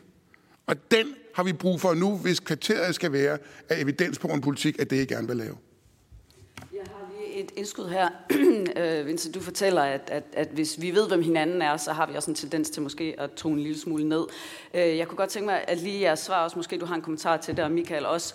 Øh, den anden side af det, som er, når man har mulighed for at debattere anonymt, så kunne det jo være en, en helt anden situation i andre regimer end det danske. Altså at vi bliver nødt til at have en mulighed, netop for den demokratiske samtale, for at der er nogen, der har altså simpelthen øh, en chance for at sige, hvad de mener, uden at, øh, at, at de bliver efterfulgt. Øh, Michael, har du en konkret kommentar til det også? Jamen, der er jo ikke nogen tvivl om, at øh, sociale medier, øh, igen, jeg tænker på sociale medier som værktøjer, som du kan bruge som politisk aktivist, og, og, og det kan du bruge for det gode, og det kan du bruge for det dårlige. Øh, uden sociale medier havde vi formentlig ikke haft øh, det arabiske forår, og vi havde formentlig heller ikke haft en MeToo-bevægelse på samme måde. Så, så du kan bruge øh, sociale medier for det gode, men det giver også bare øh, mulighed for, øh, for, for andre øh, ting. Og det, og det er klart, at der er alle mulige øh, komplekse diskussioner omkring netop det her med anonymitet, omkring øh, ytringsfrihed og, øh, og så videre. Det, det er ikke nemme spørgsmål, vi sidder med. Og i forhold til øh, Carsten Lauritsens øh, oprindelige Ja, det kan jeg, det kan jeg godt. Øh, jeg tror, øh, noget af det, der også er, øh, hvis vi kigger på debatten før og nu, så er det jo, at øh, det i høj grad har været en redigeret debat før. Der har siddet redaktører øh, eksempelvis på, på læserbreve, og det har betydet, at, at det i, i højere grad var indlæg, som levede op til vores forskning om, hvordan er det en demokratisk samtale skal fungere. Nu er redaktørerne, det er, er vores egen psykologiske biases, som ikke nødvendigvis prioriterer det, der er sobert og lødigt. Og så er det algoritmerne, som jo sådan set bare forstærker de biases, vi har i, i forvejen. Så jeg tror i virkeligheden, at, at meget af det, det handler om, at, at det, der, er, der er noget andet, der redigerer debatten, frem for øh, en person, der kigger på det og siger, er det her inden for skiven eller ej? Sofie Carsten Nielsen fra De Radikale Venstre. Tak, det er virkelig uh, interessant. Uh, Michael, demokratisk dannelse, ikke kun digital dannelse, Øh, og det er jo sådan en, ja, det skal vi. Øh, det vil vi gerne have mere af, og det starter i folkeskolen, og måske skulle vi også starte i børnehaven, og faktisk, Øh, altså det er lidt ligesom at tale social mobilitet, og det starter ved fødslen og ni måneder inden egentlig, ikke øh, med sundhedsplejersken, og så sådan, puh, der er også så må vi... Øh, og det, sådan er det jo også med demokratisk dannelse, som jeg synes er afsindelig vigtigt. Og skal vi så have mere af det? Er vi dårligere demokratisk dannet i dag? Er der noget i din forskning, der kan sige, øh, det er skrevet, øh, så her skal vi sætte ekstra ind, forstår du, hvad jeg mener? Øh, fordi ellers så bliver det svært. Du sagde så også, og så må vi ud og vi må mute og blokere der, hvor, hvor det bliver øh, for voldsomt. Mm, jeg er bare lidt optaget af, hvad ligger øh, i det, Øh, fordi det tror jeg også, vi gør. Men betyder det så øh, fra det forskning, øh, I har lavet, altså at, øh, altså er fløjene blevet tydeligere? Fordi som jeg hører dig, så siger du også, nej, sådan har det altid været. Øh, nu kan vi bare se det. Øh, det er også det, du lige øh, svarer nu. Øh, før blev det redigeret ud, så altså, vi er ikke blevet undere eller dårligere mennesker af at være på sociale medier. Øh, de fik bare ingen stemme før. Øh, og og der er vel også et eller andet med, at vi skal også høre det for at forstå det og for at svare på folks øh, problemer. Har I noget sådan bud på, hvor i det kontinuum øh, kan vi sætte bedst ind? Det er det, man kalder et øh, stort øh, spørgsmål. Øhm, jeg tror, hvis vi... Problemet er, at vi, vi ved ikke så meget om, om Danmark forskningsmæssigt i, i forhold til, til det øh, øh, i forhold til, om det er blevet værre. Øh, vi, overordnet set, så, så er det jo vigtigt at huske på, øh, at, at Danmark står overordnet set et, et godt sted, også i forhold til, til det her. Øh, men der, der er forskning, der tyder på, at, at der er også polariseringstendenser øh, i, øh, i øh, danske vælgeres øh, opfattelse. Hvis vi kigger bredere på det, øh, sådan kigger på vestlige demokratier som sådan, så er der ikke nogen tvivl om, at, at der er kommet mere øh, ustabilitet hen over de sidste øh, måske 30 år. Øh, USA er, er jo selvfølgelig det, øh, det mest klare eksempel på, på det. Men det tyder også på, at det er en langsigtet udvikling, som er gået over, over lang tid, og det er ikke noget, der opstod, da, da Facebook kom på, øh, kom på, øh, kom på scenen, eller da Donald Trump kom på scenen, eller da Fox News kom på scenen. Der er nogle langsigtede strukturelle udviklinger i vestlige øh, samfund, som, som er med til at skubbe til den her polariseringstendens. Øh, øh, tendens. og, og hvad der præcis ligger under, jamen det er der forskellige bud på. Der er to bud. Det ene, det er øh, stigende økonomisk øh, ulighed. Det andet, det er øh, mere... Øh, øh, kulturelt fragmenteret øh, samfund. Og, øh, og, og de to ting kan jo godt være, være rigtige og vigtige på, øh, på, samme, øh, på samme tid. Men det er også noget af det, som er, er vigtigt for at forstå, og, og for at forstå, hvor det er, vi står, øh, det er, at man, at man netop vender blikket ud mod samfundet og se på, hvad er det for nogle strukturelle dynamikker i samfundet, der er med til at, at skabe de der polariserede øh, dynamikker. Over, overordnet set, så igen, så står Danmark et, et relativt godt sted, fordi der er høj grad af social mobilitet, der er relativt stor integration også af fløjene ind i, øh, i, i politik, og det er med til at stabilisere tingene. Vi skal lige nå et øh, spørgsmål fra Karen øh, Ellermann fra Venstre, og øh, værsgo til dig.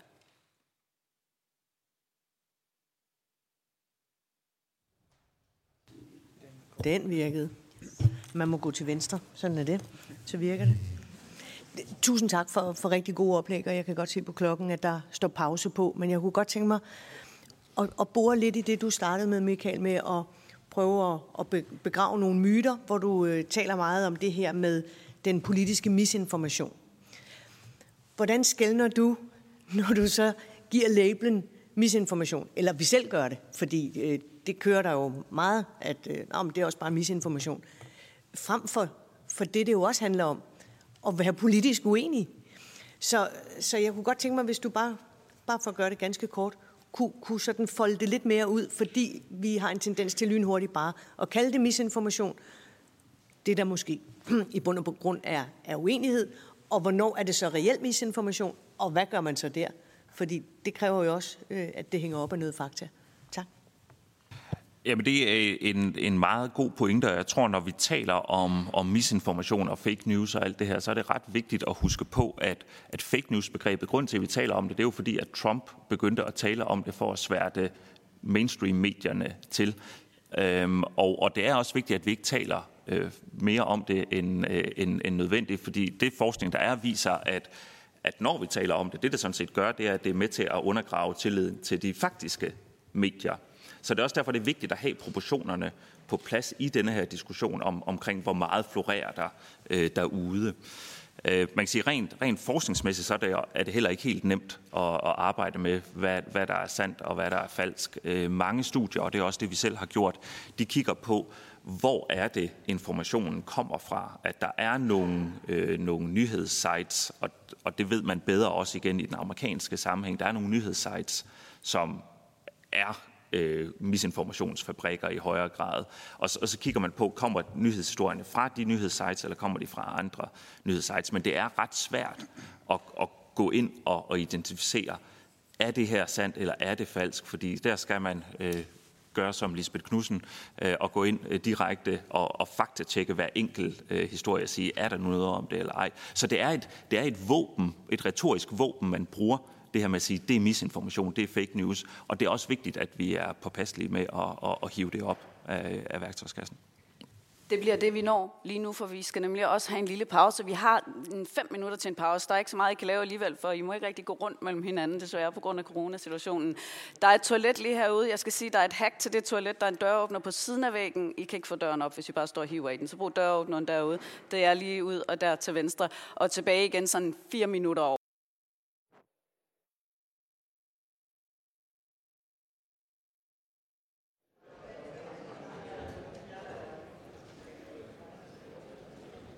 Vi lukker dørene og tager vores pladser, og så er vi klar til den øh, anden afdeling af høringen her om øh, den demokratiske samtale på sociale medier. Vi skal over til en nu, som ikke mener, at den demokratiske samtale på sociale medier som sådan er truet. Vores næste taler, han øh, mener nemlig, at øh, samtalen og den demokratiske samtale har det langt bedre end sit ry. Øhm, hans oplevelse er, og jeg tænker, han underbygger det også, er, at langt den overvejende del af indholdet på sociale medier er faktisk konstruktivt og udtryk for almindelige danskers tanker og holdninger.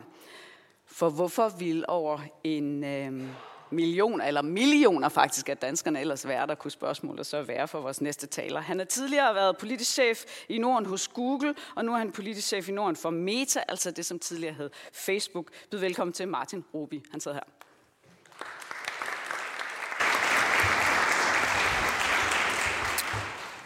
Tak, øh, tak skal I have. Og der er hul, hul igennem, ikke? Ja, perfekt. Øh, jamen, øh, tak for ordet, øh, og tak fordi jeg må være her. Øh, jeg har øh, også arbejdet her i huset i mange år, i øh, knap 10 år, tror jeg, øh, jeg arbejdede her. Øh, og så har jeg været særlig rådgiver, og så var jeg hos Google, og så var jeg tilbage og var særlig rådgiver hos en minister, og så, øh, og så ud i, øh, i Facebook, eller Meta, som vi hedder nu til dags. Og, øh, så, jeg, så det her spørgsmål om den demokratiske samtale på de sociale medier er selvfølgelig øh, øh totalt øh, kerneområde for mig. Og jeg vil sige, øh, jeg vil starte med øh, konklusionen først, fordi øh, det ikke ser jeg når i mål med, min, øh, med mine slides. Øh, men øh, den konklusionen er heldigvis relativt opløftende, og det er, øh, at øh, sociale medier faktisk øger deltagelsen øh, den politiske deltagelse øh, generelt, fordi, øh, og det gør den især blandt de grupper, der normalt ikke deltager ret meget øh, i den politiske debat. Dem, der aldrig vil gå til et vælgermøde, dem, som ikke øh, altså møder op til øh, og deltager i noget som helst normalt partipolitisk eller andre politiske debatter. De mennesker, de er på sociale medier, og, de, øh, og derfor så er det som, øh, og det her det er faktisk ikke noget, som jeg har fundet på, eller noget, som Meta har fundet på. Det her, det er forskningen, det er et studie, som er udkommet på Oxford University Press i 2021, øh, og, øh, og det har kigget på en række vestlige demokratier herunder Danmark. Øh, og det er jo sådan set meget interessant. Og noget, en anden interessant, øh, noget andet interessant, de finder ud af her, det er, at ikke bare engagere de nye grupper i befolkningen, og derfor bliver det sådan en, en de taler om, at det er en, som jeg ser, de siger, det expand political equality across western democracies. De gør simpelthen den politiske deltagelse mere ligelig på tværs af de her europæiske øh, demokratier. Det øh, synes vi er en positiv ting. Øh, og så noget andet, der er interessant, det er, at det ikke kun online, men det er også offline, at de her mennesker bliver mere aktive øh, politisk. Så på den led er det simpelthen en, øh, en, øh, noget, der er godt for vores politiske samtale. Øh, sådan helt overordnet. Og hvorfor er det så det? Og hvordan kan det være? Jamen det er jo grundlæggende, fordi der er rigtig mange mennesker derinde. Altså der er jo, øh, altså alle er der, havde jeg sagt. Øh, det er jo ikke rigtigt, men der er rigtig mange mennesker.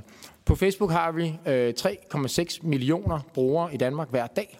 Vi har øh, fire, jeg kan dårligt huske tallet, over 4 millioner på vores platform hver måned, og, øh, men, men 3,6 millioner er inde og vende på Facebook hver eneste dag. Det er rigtig mange voksne danskere, der er derinde.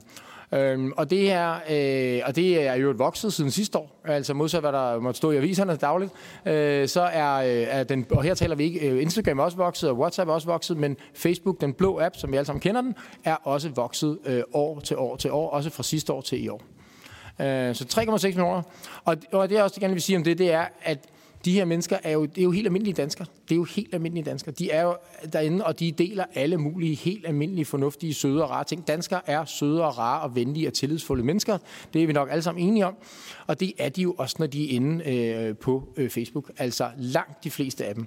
Og så er der et hjørne af dem, og det er noget af det, som Michael i virkeligheden... I virkeligheden tror jeg, at mange af mine slides kommer til at minde meget om Michaels, må jeg, må jeg sige. Så jeg kan nok måske gå hurtigere hen over nogle af dem. Øh, men det er, at de, øh, altså, øh, dem, der så øh, ikke kan finde ud af at opføre sig ordentligt, dem er der også nogle af. Altså, det er nogle af dem der, som, som Michael taler om. Jeg tror, du engang har tweetet, at dem, der er assholes offline, de er også assholes online, tror jeg, du har tweetet engang øh, med et, øh, på nydansk. Øhm, men dem, der så ikke opfører sig ordentligt, og dem, der deler noget, øh, som ikke skal være der, der er det klart, at der går vi ind og fjerner. Og hvorfor gør vi det? Altså, det er jo ikke altid, vi, vi får fanget det og får det fjernet til tiden og alt det her. Det har vi set masser af eksempler på. Men øh, som grundlæggende vil vi gerne fjerne det, som ikke er, altså det, som for eksempel er hadfuldt, eller skadeligt, eller ulovligt. Øh, og det vil vi jo gerne, fordi altså, øh, dels synes vi ikke, at det skal være på vores platform øh, rent menneskeligt, men, men selv hvis man så tror, at vi gerne vil have det der, fordi vi er nogle øh, skidte kale, så øh, må man bare sige, at, mor, altså, at øh, kommercielt har vi ingen som helst interesse i at have det liggende. For det, der sker hos os, det er, hvis vi har øh, lade platformen drukne i alt muligt skadeligt eller ulovligt eller hadfuldt indhold, det er, at så ringer annoncørerne, og det er også rigtigt, hvad Vincent sagde, vi lever jo af reklamer. Vi lever 100% af reklamer. Og hvis øh, der er for meget af de her ubehagelige ting på vores platform, så ringer annoncørerne og skiller os ud. Og det er det, der sker. Der, der har aldrig nogensinde været en dag, hvor der er nogen, der har ringet, en annoncør, der har ringet til os og sagt, øh, har I noget klamt indhold, jeg kan lægge min reklame op af?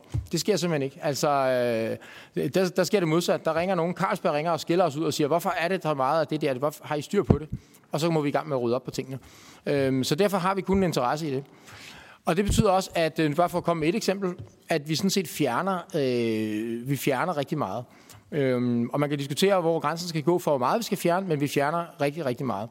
Og det her det er bare et eksempel, at vi hen over de to timer, den her høring varer, der kommer vi til at fjerne 20.000 stykker hadtal, ikke i Danmark, men globalt.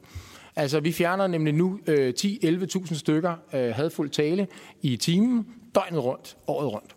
Øh, på terrorrelateret indhold, der er det cirka 4.000 stykker indhold hver eneste time, døgnet rundt, året rundt. Og sådan kan man fortsætte alle kategorierne. Der er porno, der er selvskade, der er alle mulige kategorier, hvor vi i fjerner i tusindvis af stykker indhold hver time. Så altså, grønthøsteren er i fuld gang. Øhm, men alligevel, så er der jo de her, øh, de her ting derude. Altså, øh, er der misinformation? Er der ekokammer? Og det? Altså nu igen, nu kommer jeg jo så til at gentage noget af det, Michael har sagt. Så det skal jeg prøve at gøre hurtigt. Men for eksempel misinformationen.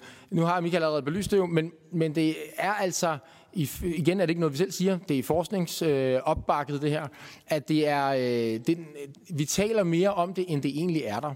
Og det tror jeg jo også, øh, Lisbeth Knudsen øh, tidligere har talt om. Hun har jo arbejdet med vores faktatjekker, øh, her i Danmark, eller stået i spidsen for vores faktatjekker i virkeligheden her i Danmark. Øh, tjek det, og, øh, og de har jo, øh, det kan du selv måske udbygge i debatten, men, men jeg mener tidligere, du har sagt i hvert fald, at der var ikke så meget som det, man egentlig gik og talte om. Og det er også det, jeg hører fra Michael, og det er også det, vores, øh, det vi kan se, når vi kigger på forskningen, at, øh, altså, at det er i et vist omfang er det lidt en myte, det her med øh, misinformation. Selvfølgelig er der noget. Og så en af grundene til, at der ikke er mere, det er jo også, at vi fjerner, vi fjerner det. Altså vi fjerner og fjerner og fjerner. Vi samarbejder med tredje øh, øh hvad hedder det, øh, faktatjekkere ud over hele jorden. Øh, kloden hedder det vel. Vi, øh, samarbejder, vi, øh, vi, vi fjerner, for eksempel omkring covid. Der har vi henover, øh, mens covid har, har eksisteret, der har vi fjernet, tror jeg, globalt omkring 20 millioner stykker misinformation, som vi vurderede kunne være skadeligt omkring øh, covid. 20 millioner stykker, men så har vi samtidig skruet ned for trafikken For det nogle gange i det der gråzoneindhold, der fjerner vi det ikke, der skruer vi ned for trafikken via algoritmerne øh, på omkring 170 millioner stykker indhold i den samme periode. Så vi er igen, altså der kører en stor maskine derude, som hele tiden patruljerer og hele tiden øh, regulerer, havde han er sagt på platformen. Øh, filterbobler, det har vi igen også allerede berørt tidligere. Øh, der er sådan set meget øh, lidt belæg for forskningsmæssigt, at det øh, eksisterer. Øh, og hvorfor gør det det? For man tænker, at jamen, vi havner i de der ekokammer, øh, altså filterbobler og ekokammer. Øh, men ja, men effekten af, at når du er derinde, så møder du så mange forskellige mennesker og så mange forskellige indtryk og så mange forskellige nyheder, at det, det, det indtryk er simpelthen stærkere på dig, øh, i forhold til det med, at du også, øh, hvis jeg er interesseret for Liverpool, så får jeg flere ting op omkring Liverpool. Men, men det andet er bare en større effekt. Det der med, at der er jo, at hvis i din hverdag, der møder, har du måske nogle få mennesker, du ser, eller relativt få mennesker, du ser altid, og spiser middag med, og øh, spiller fodbold med, osv. Men på sociale medier har du flere hundrede mennesker måske, måske endda nogle af jer herinde flere tusind, øh, og det er jo løse forbindelser, det er jo ikke tætte forbindelser, det er jo folk, som I måske hvor, øh, nogen I slet ikke kender, eller også er det folk, I måske er vokset op med at gå i skole med og sådan noget. Folk, I ikke ser normalt, men de kan jo gå i en helt anden retning end jer, have nogle helt andre holdninger end jer. Men det er klart, at når de at, at, at de deler jo så også nogle andre ting. De deler pludselig noget, som I aldrig selv ville have stødt på ellers. Og det betyder, at effekten af alle de her ting samlet på sociale medier det her virvar af mennesker og virvar af indtryk, det gør bare, at der er simpelthen ikke rigtig noget belæg for det her med ekokammer for, øh, og filterbobler og hvad nu jeg kalder det. Polarisering, det har øh, igen øh, har været berørt. Øhm, det der med, det, i efteråret har der været rigtig meget snak om det her med, øh, efter det her med whistlebloweren, at øh, vi skulle være rigtig glade for polarisering. Der må jeg gå tilbage til noget af det, jeg sagde før det er simpelthen dårlig forretning for os at have for meget, øh, eller have had og øh, øh, øh, ulovlige ting og overgrebsting og alt sådan noget på vores platform. Det er gift for vores platform. Det er gift for ikke bare os mennesker, men det er også gift for vores butik. Altså, øh, og det samme gælder polarisering. Og der findes igen, hvis du ser på forskningen, og igen, I, må, øh, I to herrer må jo mod, øh, modsige mig, hvis, hvis vi tager fejl her, men det forskning, vi kan se fra Stanford her for eksempel, det er jo, at øh, polariseringen har kørt i altså øh, uafhængig af sociale medier, vil jeg sige. I USA, der er den steget i mange år, siden 80'erne, tror jeg. Øh, lang tid før Facebook i øvrigt blev opfundet, og lang tid før nogle sociale medier og internettet nærmest var derude. Øh, I andre lande, hvor der er masser af brug af internettet, masser af brug af Facebook, masser af brug af alle mulige andre sociale medier, der er stormet frem, der er, øh, der er polariseringen faldet. Ikke, at der er en sammenhæng i det heller. Men der er, øh, det, det er sådan et virvar, altså, øh, og det er virkelig svært at lave. Du kan simpelthen ikke lave sådan en en til en mellem sociale medier og øh, polarisering. Øh, mig bekendt. Så må I oplyse mig anderledes. Men når alt det her så er sagt, så er det klart, at det, det er jo også rigtigt, at det oplever især mange af jer her, at, øh, at, at debatten nogle gange kan løbe af sporet. Der er nogle gange nogle mennesker, som siger nogle vilde ting, nogle skøre ting og går for langt.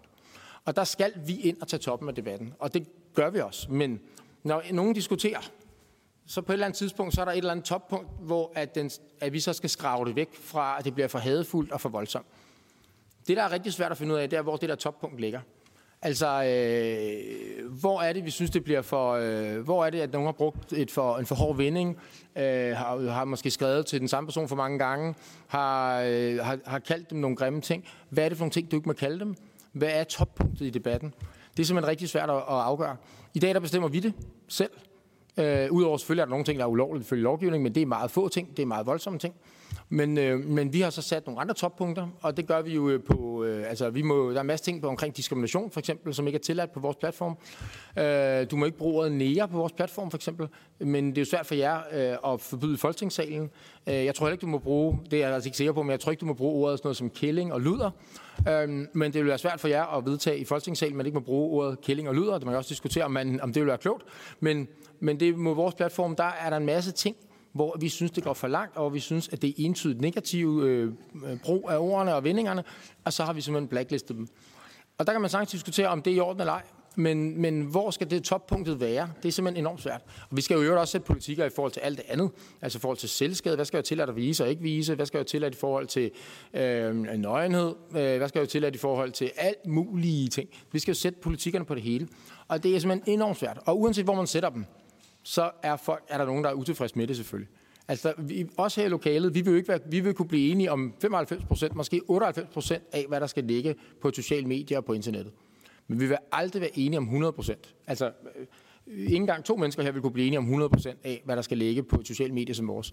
Grænserne er forskellige øh, hos os alle sammen, og det gør det bare enormt. Det er en enormt svær øvelse så. Men, ja, men vi har intet problem med, at der kommer flere og flere regler på det, øh, og det gør der. Øh, og det vil være rigtig, rigtig fint faktisk. Altså ideelt set, kan man sige, fik vi en manual stukket i hånden fra lovgivers side, som er demokrat, som er, hvor det var demokratisk vedtaget, og der så sagde til os, øh, lige præcis det her må ligge der, det der må ikke ligge der, så er det jo sådan set nemmere for os som forretning at håndtere det. Fordi så kunne vi stikke den til vores AI-systemer, og vi kunne stikke den til vores mange moderatorer, og så kunne de bare agere efter det.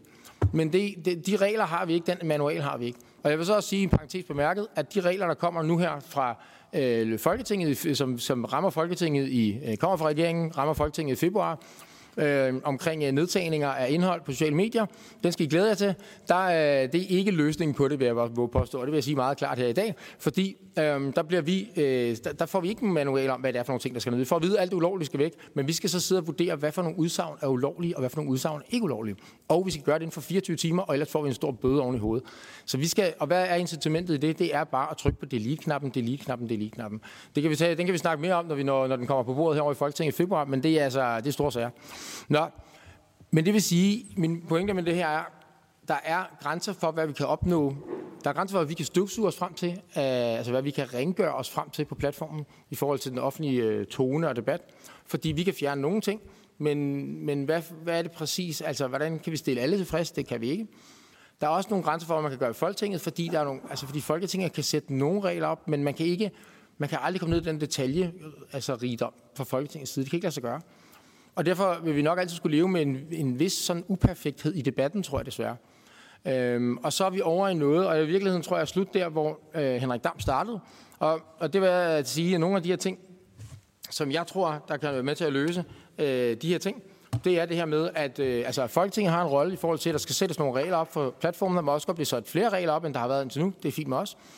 Øh, og så er der det med den digitale dannelse. Og det lyder altid sådan lidt øh, blødt, men det her med vores kultur og den måde, altså virkeligheden handler det jo om, at vi skal se hinanden i øjnene og blive enige om, at vi skal opføre os ordentligt over for hinanden. At det gælder jo i alle livets forhold, men det gælder jo altså også online. Og det er en, øh, og det kan man jo godt gøre nogen ting for, men det er ikke sådan noget, man kan ikke bare trykke på en magisk knap, og så er det løst. Og så en sidste ting, så skal jeg nok stoppe. Jeg kan se, at øh, vi kigget på mig. Øh, at den sidste ting, det var, at jeg ikke taler om nu, men det er meget hurtigt. Det digitale selvforsvar, det jeg mener med det, det er, at noget, man kan, godt kan gøre mere af, det er, at man kan godt styrke den enkelte bruger til, altså lave flere værktøjer til den enkelte bruger, sådan så den enkelte bruger selv kan sætte nogle rammer op. En ting er, at vi har lagt et eller andet form for øh, et, et toppunkt. Men hvis du laver nogle værktøjer, sådan så den enkelte MF'er for eksempel, er i stand til at sætte toppunktet anderledes for sig selv, tillade mere eller tillade mindre, øh, lave flere ordfiltre, tillade, øh, at du øh, at andre ikke kan skrive til dig og sådan noget. For man skal være opmærksom på, det er min aller sidste pointe, at der er meget stor forskel på det, som offentlige personer oplever på sociale medier, og det, som almindelige mennesker oplever på sociale medier. Meget stor forskel. Almindelige mennesker oplever nærmest ingen af de der klamme ting i deres feeds, fordi man, det eneste, der er i deres feed, det er dem, de mennesker, de selv er fuldt, og de sider, de selv er fuldt osv. Der kommer ikke andre ting flyvende ind i deres feed. Det gør I jo. Altså folk, der er offentlige personer, der kommer alle mulige ting flyvende ind fra højre og venstre. Masser af kærlighed, men også masser af had. Det er og det er svært at finde ud af, hvornår folk må sige noget, og de ikke må sige noget. Og nu stopper jeg. Og derfor bliver jeg nødt til faktisk nu at bryde ind, Martin Ruben, politisk chef for uh, Meta her i Norden. Uh, tusind tak, fordi at, uh, du kom med et bidrag. Lad os give ham en hånd.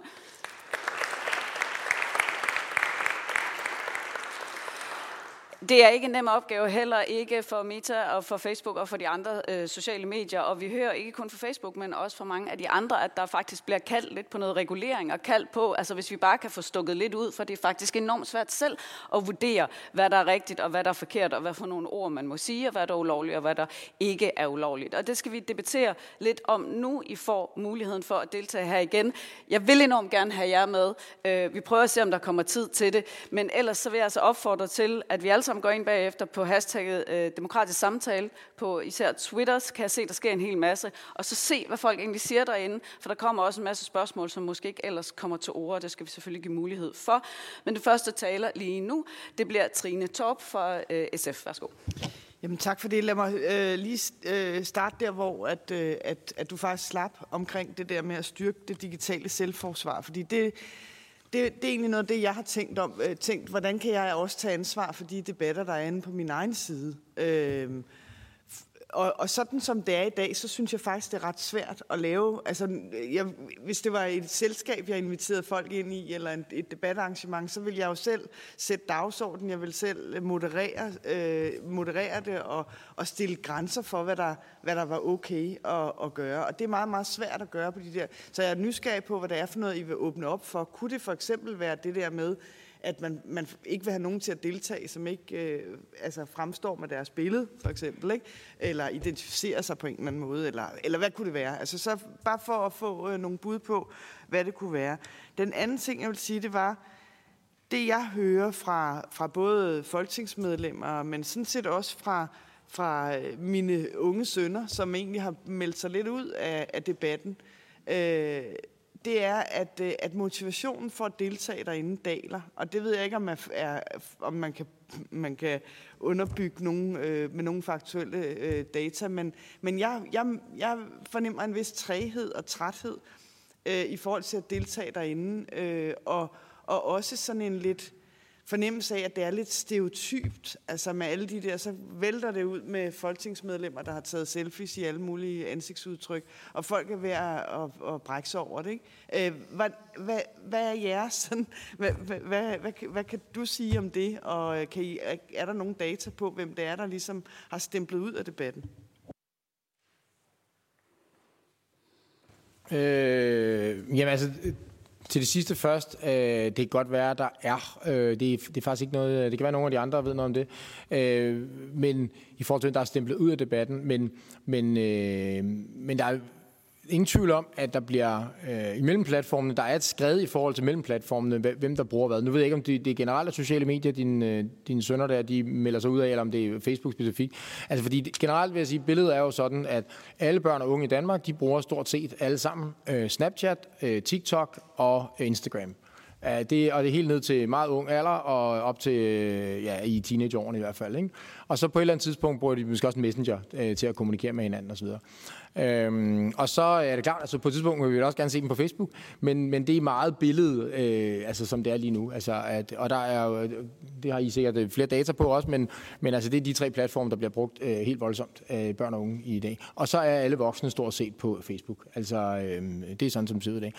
Øh, I forhold til det her med øh, digitalt selvforsvar, jeg synes, det er en god pointe. Øh, det der med billedet, det har vi faktisk ikke som mulighed. Det er en meget sjov tanke, altså om, om man kunne lave altså yderligere give flere muligheder for, at dem, der ligesom, at man kan stille flere krav til dem, der skal have lov til at kunne ytre sig hos en og være med på i ens gruppe eller fællesskab på en eller anden måde. Det, det er meget sjovt. Det er noget, vi sådan har arbejdet med de senere år her, fordi Altså for eksempel det her med, at øh, engelske fodboldspillere, de øh, bliver udsat for en masse positive ting, men også nogle gange for dårlige ting, såsom racisme. Øh, og der har man så udviklet noget omkring det her med, at man, at, altså, øh, jeg tror det var faktisk, jeg tror det var den forbindelse, det derfor jeg nævner det, at vi så lavede det her med, at, man skulle, at, vi, at du kan slå fra, at, at folk du ikke kender ikke kan skrive til dig. Sådan så, at det kun er dem, du selv følger, det er sådan der. Det er kun folk, du selv følger, der kan skrive til dig. Det værktøj eksisterer så nu. Og det kom på baggrund af, af noget af det der. Øh, så har vi lavet noget omkring, øh, at man kan... Det var på grund af mobning faktisk af børn og unge. Øh, der kunne man se det her med, at mobningen fortsatte efter skoletid. Så, og så, men, de, men dem, der blev mobbet, tog ikke slette bøllen øh, fordi så blev bøllen bare ekstra sur.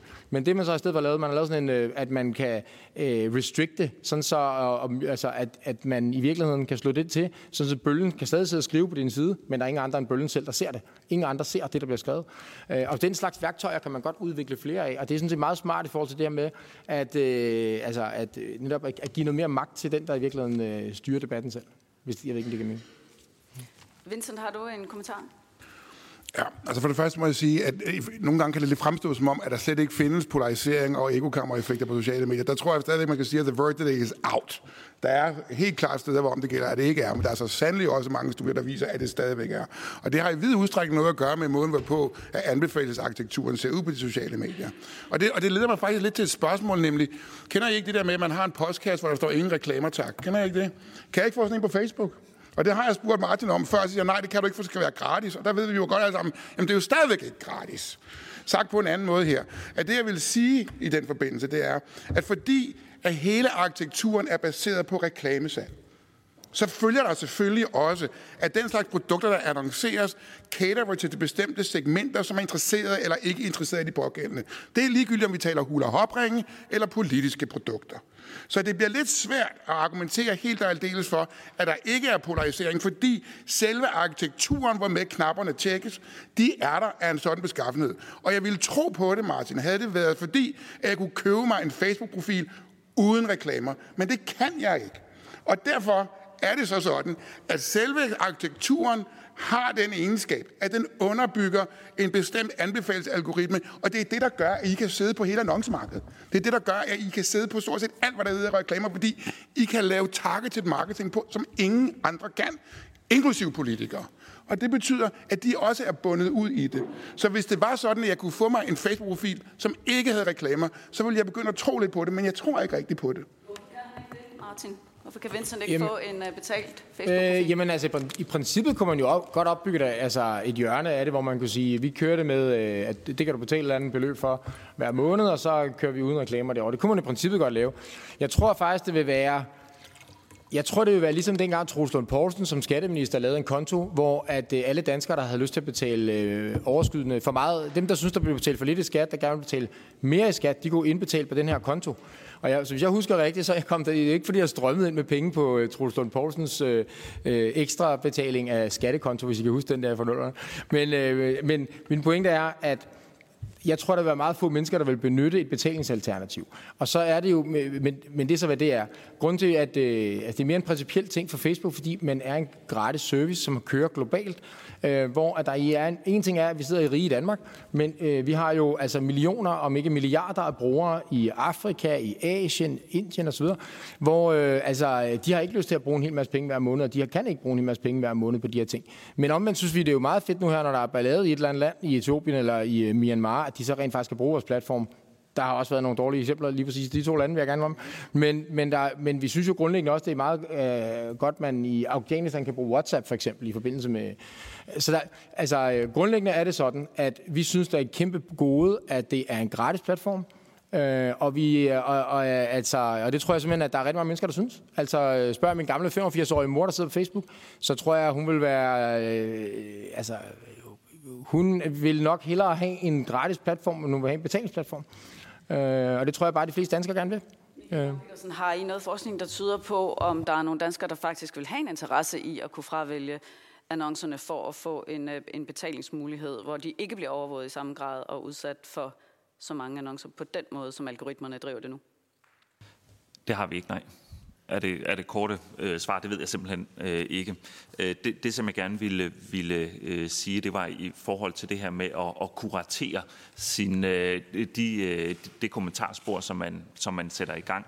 Og jeg tror, det fundamentale problem er, at øh, i forhold til det her med, hvad er normerne, hvad vil man acceptere, at lige nu så er der kun to muligheder. Enten så er det noget, som Facebook globalt skal rulle ud, og derfor nogle normer, som er ekstremt svære at få til at passe til det, vi rent faktisk synes er det rigtige øh, her i, i Danmark. Og hvis, hvis det ikke er noget, der rulles ud globalt øh, igennem det her, øh, kan man sige, automatiske algoritmer, der fjerner ting, så er der kun en til at gøre det, og det er en selv. Øhm, og, og i princippet så kan man jo sige, at, øh, at, at det er ens ansvar. Og jeg ved, der er medier, der tænker på, at vores Facebook-feed er også vores ansvar. Det er en del af vores produkt, så vi har et ansvar for, hvad der er i, øh, i kommentarsporene. Men det er meget omkostningsfyldt. Men jeg tror, noget af det, som man kan tænke på i forhold til de her selvforsvarsteknikker, det er at sige, hvordan kan man egentlig hjælpe en øh, til at og, og i højere grad kuratere, hvad det er, der, der sker. Men man skal jo så også være opmærksom på, at at I bruger jo de her ting af en grund. Og det er jo netop også for at tiltrække jer opmærksomhed. Og hvis I går ind og, og, og sænker nogle af de her ting, hvis I er med til at skabe friktion, så, så øh, fjerner I også noget af den opmærksomhed, I får. Så, så det er heller ikke, det er ikke simpelt øh, for jer heller. Rosa Lund, værsgo. Ja, tak. Hvad hedder det? Øhm, jeg synes, Mm, jeg synes også, der er et aspekt i det her, som også handler om øh, retten til privatliv på en eller anden måde. Fordi jeg forstår godt, at en, en fed løsning kunne være, at man skal have et billede, og så skal man også lige give sit CPR-nummer, og så skal man logge ind med sit nem idé, og så har vi styr på det. Men man skal simpelthen også have lov til som borger ikke at skulle afgive private oplysninger til en privat virksomhed for at deltage i den demokratiske samtale. Og det er jo ikke et problem, man kan sige, vi på den måde har haft før, fordi der foregik den demokratiske samtale jo på en anden måde, fordi vi ikke havde sociale medier. Nu har vi så sociale medier, på godt og ondt, men jeg vil bare øh, i hvert fald på det kraftigste opfordre til, at man ikke laver løsninger, som betyder, at nu er det lige pludselig et krav for at deltage i den offentlige debat, at man skal give sine private oplysninger eller skal give sit billede.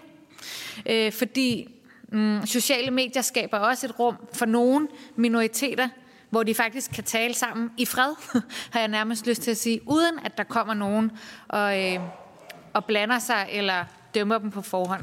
Så det er bare lige inden man taler sig ned af det spor. Så, så er der jo helt klart også nogle, sådan nogle privatlivsting i den her diskussion, som vi tit glemmer. Øh, som jeg i hvert fald synes er ret vigtigt, fordi Facebook, Meta, er jo en privat virksomhed. Og jeg tænker da, det er begrænset, hvor mange af mine oplysninger I skal have. Jeg vil jo så på den anden side sige, at jeg jo bruger platform rigtig meget til at skabe en demokratisk samtale. Og jeg synes, det her spørgsmål om moderation er sindssygt spændende, fordi jeg tror, det er fuldstændig rigtigt, at vi kan aldrig blive enige om, hvor grænsen er. Men jeg tror godt, vi kan blive enige om, at der er nogle ting, som øh, ikke skal have lov til at være der. Jeg, jeg mener jo i virkeligheden, at ytringsfriheden på sociale medier stopper der, hvor straffeloven starter. Og derfor så har jeg lidt svært ved at forstå, hvorfor at ting, der er ulovlige i vores straffelov, deling af krænkende indhold, ikke bliver fjernet med det samme på Facebook. Og nu sidder du her, og jeg har muligheden for at spørge dig direkte. Og det tror jeg faktisk ikke bare er noget, vi oplever som politikere, men det er jo helt almindelige mennesker.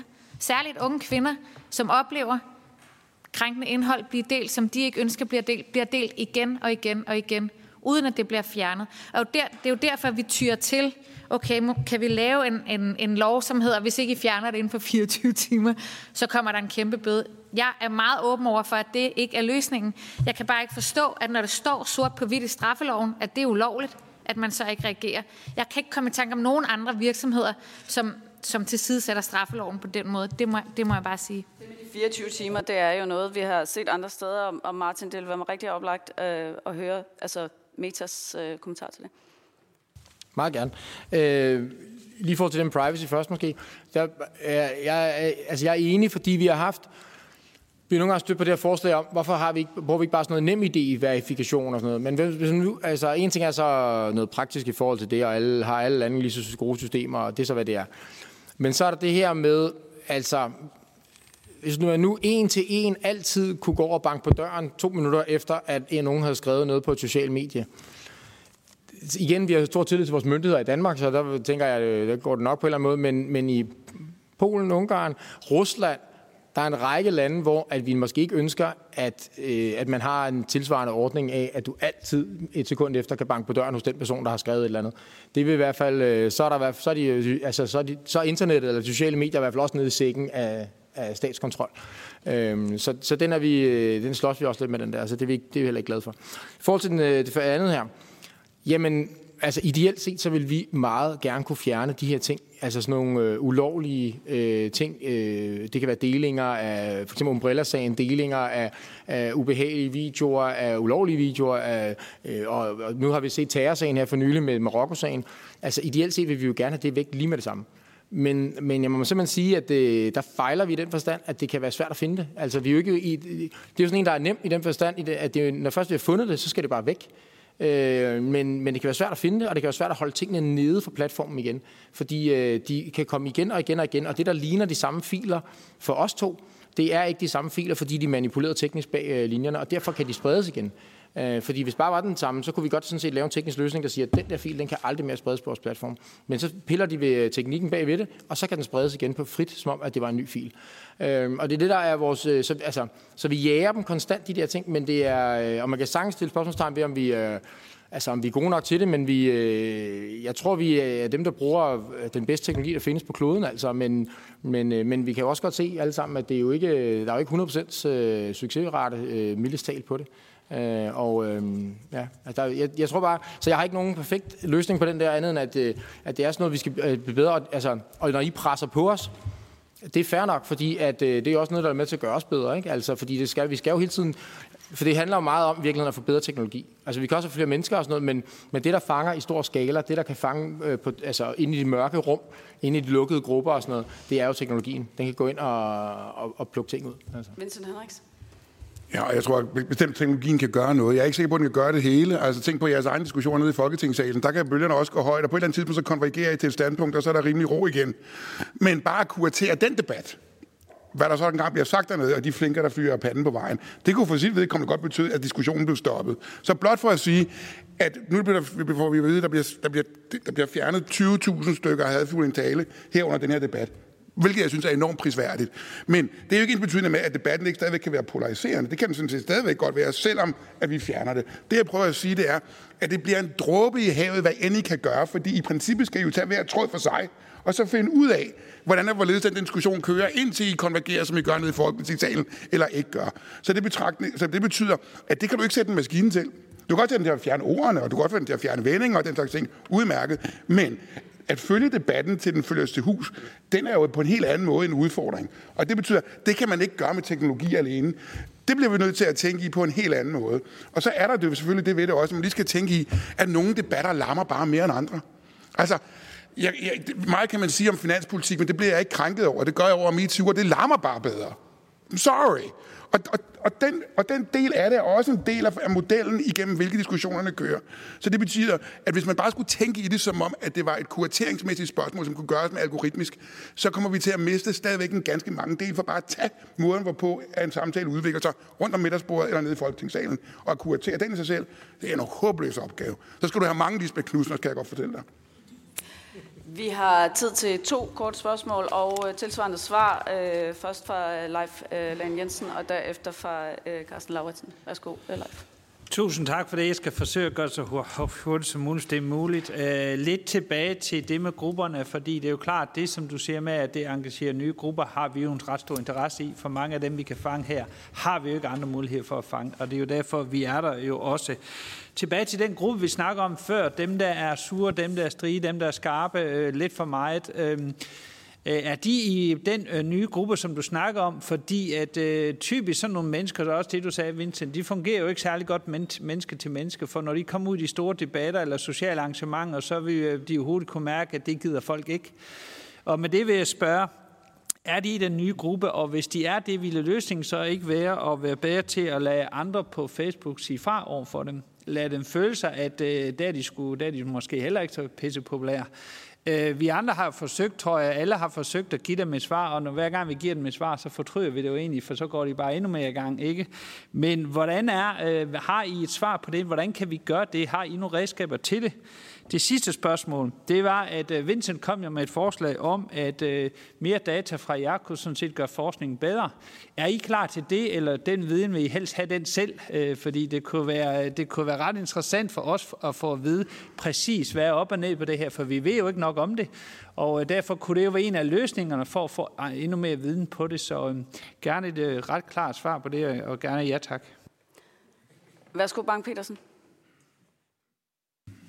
Ja, det var lige til, til, jeg vil sige noget til det første, du, du siger det her med, hvad, hvad kan vi andre gøre? Og der er forskning, der viser, at hvis andre griber ind i kommentar, så kan du faktisk godt øh, få, få kommentarerne tilbage på, øh, på, på sporet. Så det er et vigtigt fokus. Og, og det er jo det her med, at, at det er ret svært for den, der ligesom starter øh, sporet og, og følge med. Så vi skal alle sammen være det, man kan kalde cyber bystanders, som er sådan den tekniske øh, term for det, altså hvor man går ind og sørger for at, øh, at understøtte den, den, den, øh, den gode samtale. Det er bare ekstremt svært også, fordi man skal finde ud af, hvordan kan andre gribe ind i denne her debat, uden at det får debatten til at eskalere, men netop få debatten til at, at, at, at tone, tone ned. Så, så det er ikke specielt nemt. Øh, der er lige blevet etableret faktisk et stort forskningsprojekt øh, på statskundskab på Aarhus Universitet, som kigger lige præcis på, hvordan man kan gøre det her. Så det er noget, vi i hvert fald har en forskningsmæssigt øh, stort fokus på som en løsning.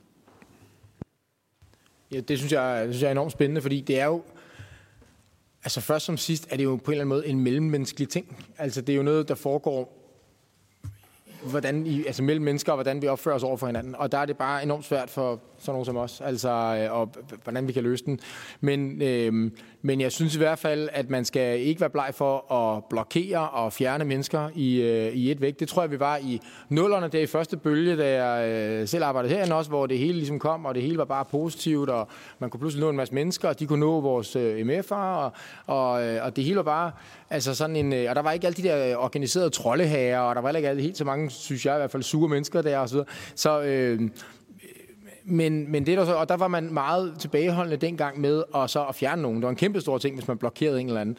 Øh, og det tror jeg bare ikke, man skal være. Der tror jeg bare, man skal være fuldstændig... Jeg tror, det var, var det Skipper, der gav et interview på et tidspunkt, om at øh, det havde været en stor overvindelse for hende nu her at slette nogle mennesker. Øh, det synes jeg ikke, vi skal være. Jeg synes, man skal... Altså, øh, dem, der ikke kan opføre sig ordentligt, der synes jeg bare, man skal holde justits og fjerne dem. Øh, vil være min øh, personlige øh, anbefaling.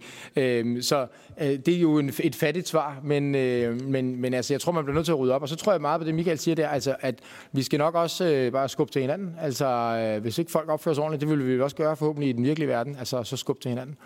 I forhold til det med dataene, Øh, det, kritikken er sådan set berettiget. Altså, øh, vi har, øh, øh, og baggrunden er desværre også øh, bøvlet øh, i den forstand, at øh, Cambridge Analytica-sagen, som det handlede jo om, at nogle forskere, øh, engelske forskere, fik adgang til en masse af vores data. Og så brugte de den til en hel masse forskellige ting. Øh, også en hel masse andre ting, end det vi troede, vi havde givet dem adgang til, at de kunne bruge den til. Øh, og det vil sige, øh, og vi, havde, vi fattede det ikke, i for lang tid i hvert fald, og så på et tidspunkt, så brænder det hele jo, fordi at det viser sig, at de, bruger den til, de bruger, misbruger jo vores data helt vildt. De bruger, misbruger folks brugerdata, som de har fået adgang til via os, til en hel masse ting.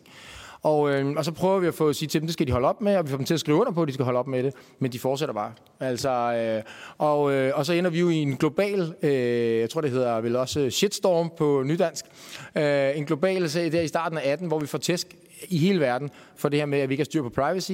Og det er jo, kommer jo af, at de her forskere fik adgang til vores data. Og det, er jo, øh, altså, og det betød, altså, det er det, der har så gjort, at siden da har vi simpelthen fuldstændig, ikke fuldstændig forkert, men vi har lukket rigtig meget af, og været rigtig forsigtige, og også, måske også for forsigtige. Og der er, nu er der rigtig mange forskere, øh, som skælder ud på os over det, og, øh, og vi samarbejder med nogle forskere, vi giver noget data ud, vi laver nogle programmer for det, men ikke ret meget. Det er jeg enig i. Altså, jeg, jeg synes kritikken, jeg forstår godt kritikken. Øh, og det, man, man kan håbe på, at det ligesom kan komme til et sted, hvor vi langsomt kan begynde at åbne lidt op igen. Men vi har været bange, altså i mellemtiden, for at give det fra os. Vi har tid til et ganske kort spørgsmål fra Carsten Lauritsen, og kort svar, tak også. Øh, jamen, jeg vil også bare sige tak til Martin Ryby for et, for et fint indlæg. Øh, mit spørgsmål går på, øh, i dine talesættelser, sådan er det klassisk for Facebook, der ser I selv som en service. Altså man er jo en forretning, øh, så kan vi godt have forskellige holdninger, hvor meget man skal regulere den forretning. Øh, den bare liberale og borgerlige vil tendensere til at, være mindre, til, at det skal være mindre, men, men dog noget regulering. Og, godt, og, og det, hvis der er noget, man er god til i Folketinget og nationale parlamenter, så er det at lave regulering øh, og, og så få gennemført det på fornuftig vis. Jeg skal, og det er jo sådan en politisk diskussion, som også ligger uden for, for den her høring, hvor vi gerne skal blive klogere. Det synes jeg, vi er blevet. Men jeg vil godt spørge, Facebook har vel det grundprincip, øh, det kan i hvert fald set håndhævet andre steder, at hvis man vedtager national lovgivning, så har man selvfølgelig indvendinger og deltager i den demokratiske proces, men så overholder man den lovgivning, der nu er vedtaget i den nationale land. Så hvis der er et politisk ønske om mere regulering af noget, i det her tilfælde sociale medier, så kan man vælge at gå den der regulatoriske øh, vej. Gerne i dialog med dem, der skal reguleres, men, men grundprincippet er vel det, at man overholder den nationale lovgivning, der gælder. Altså ja, det, det, det er jo klart grundprincippet. Altså, vi, jeg vil være ærlig at sige, at vi lægger arm nogle steder med nogle lande. Øh, altså, øh, fordi øh, der, hvor vi tit møder problemet, øh, altså generelt vil vi helst have internationale regler, vil jeg sige. Øh, fordi hvis nationale lande laver nationale lovgivninger, så igen så er Danmark, Sverige, Holland, Tyskland, altså det er sikkert øh, langt hen ad vejen rigtig fornuftigt, men der er en masse lande ude i verden, der ser anderledes ud. Og hvis de laver nationale regler, så går det altså i en retning, der i hvert fald strider mod nogle af de sådan frihedsorienterede værdier, også her i rummet normalt vil have. Så derfor er vi øh, en større tilhænger af nogle EU-regler og nogle globale regler for sig skyld, men det kommer nok ikke lige. Øh, men nogle EU-regler, end vi vil være af, nationale regler. Og helt, øh, altså, øh, vi lægger arm med sådan nogle lande som Rusland. Min kollega, der arbejder med det, jeg arbejder med, men hun, vi, hun sidder for eksempel i Polen. Hun er russer, sidder i Polen. Vi har ikke noget kontor i Rusland, fordi vi havde, hvis havde vi det, så vil de øh, aflytte det, og de vil rensage det, og de vil genere vores medarbejdere. Så det kan vi ikke have. Men vi har folk, vi så flyver ind og ud, og Oliana, som som hun hedder, hun flyver så over til Rusland, og, øh, og hun bliver troet med bål og brand hver eneste uge, øh, fordi de vil have os til at tage alle mulige ting ned, som vi ikke vil tage ned. Og der siger de så, jamen vi bryder loven, og vi siger, ah, vi læser loven anderledes. Øh, og den, øh, altså, de der armlægninger har vi hele tiden. Så, ja. så med de forbehold, så ja. Tusind tak øh, til dig, Martin Rubi. Og øh, her afslutningsvis, vi kunne jo snakke i timevis om det her meget vigtige emne, men jeg vil gerne give jer det benspænd her øh, i panelet, at I ganske kort øh, giver øh, politikerne noget at tage med videre, altså konkret, hvad er det, øh, man skal fokusere på, hvad er vigtigt, øh, hvad er sådan opsummeringen af den læring, vi har fra i dag. Vincent, du starter. Ja, men øh, der tror jeg, vi vender tilbage til det, jeg kom med i udgangspunktet. Simpelthen at, at tale med Martin om. Skulle vi ikke prøve at se, om vi kunne lave et lille forsøg, hvor om det galt, at vi lavede en friktionsstrategi, som betød, at i den demokratiske debat, som mest foregår online, der er det faktisk sådan, at dem, der er i debatten, faktisk er bekendt med de forordninger, under hvilke at den debat kan køre på Facebook. Det kan man starte med. Det er meget konkret. Um, når det så er sagt, i øvrigt, ikke sandt? Så tror jeg altså bare, man skal være opmærksom på her, at når, med hensyn til det, som Carsten sagde, omkring, om vi skulle have en form for lovgivning. Jo, men man kunne også tænke i det anderledes. De lande, hvorom det gælder, at de forordninger, som vi gerne vil operere Facebook under, ikke kan opretholdes, de lande opererer vi bare ikke i. Vi opererer ikke i Rusland. Vi opererer ikke i Afghanistan. Vi opererer ikke i. Jeg er godt klar over, at det ville være så godt med forretningsmodellen, men det ville trods alt være en meget stærk markering om, herfra ikke længere, når det gælder Facebook. Fordi det er ikke i overensstemmelse med de forordninger, vi gerne vil have debatten til at køre under. Og så kunne man bare lade med at operere i de lande, som er diktaturer, regimer og på anden vis. Punktum i bordet i dag. Værsgo, Michael Bang-Petersen. Jamen, jeg synes, der er tre ting, som man skal tage med. Øh, og, og det første, det er en, en central del af ideen med den her høring, nemlig at, at det er vigtigt, at vi får en korrekt problemdiagnose, når vi skal øh, håndtere øh, de problemer, øh, der er. Det andet, det er, at, at noget af det øh, nok vigtigste og første, man skal gøre som lovgiver, det er at sørge for øh, øget åbenhed og ekstern tilsyn af øh, tech-industrien. Øh, og det tredje er, at det er vigtigt, at når I tænker på problemerne på sociale medier, så er det problemer, der har rod i folks øh, verden uden for de sociale medier. Så I kan ikke tænke på det som et, et afgrænset sociale medieproblem, og derfor heller ikke afgrænset som et spørgsmål omkring digital dannelse. Det handler omkring vores samfund som helhed. Det handler om at få op øh, lært folk til at, at have den demokratiske samtale alle steder, hvor de færdes, på sociale medier og udenfor. Martin Rubi, ganske kort. Hvad vil I gøre? Hvad har I brug for? Øh, jamen, jeg tror, at den her modning, vi ser omkring øh, flere regler for det digitale, den giver god mening. Altså, vi vil ikke elske alle regler, der kommer, øh, men, vi, øh, men det giver god mening at få nogle regler op for det digitale. Også fordi lige nu er der en masse uro derude, hvor folk tænker, at det sejler, og det er det vilde vesten og sådan noget.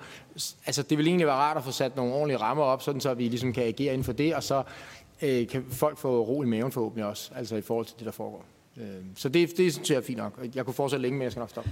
Tusind tak til alle tre. Lad os lige give panelet og også de politiske repræsentanter et god hånd. Den her debat her, den er forhåbentlig et uh, springbræt til en videre og rigtig, rigtig vigtig samtale. Vi er kommet godt omkring øh, ved hjælp af eksperterne og også gode øh, spørgsmål fra beslutningstagerne.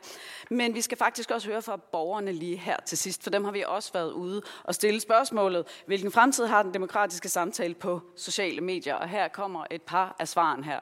Jeg læser dem lige op. Tonen bliver afstumpet. Der er ingen fremtid for den demokratiske samtale. Mennesker mister empati og forståelse for andre mennesker, når der er en skærm imellem. Teknologi er ikke svaret på alt, heller ikke den demokratiske samtale mellem mennesker. Vigtige stemmer bliver skræmt væk. Sproget er også blevet dummere og dummere med de sociale medier, fordi folk med viden og indsigt ikke længere magter at blande sig og bagefter få en skidspand øh, i hovedet. Så den demokratiske samtale eksisterer ikke længere på de sociale medier ukonstruktiv debat. Hvis den demokratiske samtale defineres som samtale på tværs af politiske overbevisninger, så tror jeg ikke, at der er ret meget fremtid i den demokratiske samtale på sociale medier. Algoritmer og den afledte ekokammer-effekt er så stærk, at samtalen på tværs af politiske overbevisninger kun kommer til at ske i kommentarsporet til clickbait-artikler, hvor tonen er for hård og ikke en egentlig samtale. Og den sidste, behov for struktur. Samtalen vil stadig florere, men bliver forhåbentlig mere struktureret i lukkede grupper med moderatorer, hvor man skal melde sig ind for at kunne være med. Så ikke sådan øh, videre optimistisk for den her ikke selvfølgelig repræsentative øh, spørgerunde blandt øh, borgerne, men også et behov for struktur, som afspejler den måske i virkeligheden også, hvad, hvad Michael Bang-Petersen fortæller os, at man har måske en opfattelse, og opfattelsen ikke nødvendigvis hænger sammen med det, som forskningen så også fortæller. Så tak til borgerne for input, og tak til jer, fordi I var med i dag, og, og selvfølgelig til panelet og repræsentanterne fra de politiske partier. Jeg vil opfordre jer til at gå ind på Folketingets hjemmeside og øh, finde siden om øh, den her demokratiske debat om sociale medier. Der ligger nemlig hvidebøger og rapporter og alt muligt andet, man kan blive, blive øh, rigtig meget klogere på. De kommer også ud øh, linket til det her på de øh, sociale platforme, som Folketinget repræsenterer.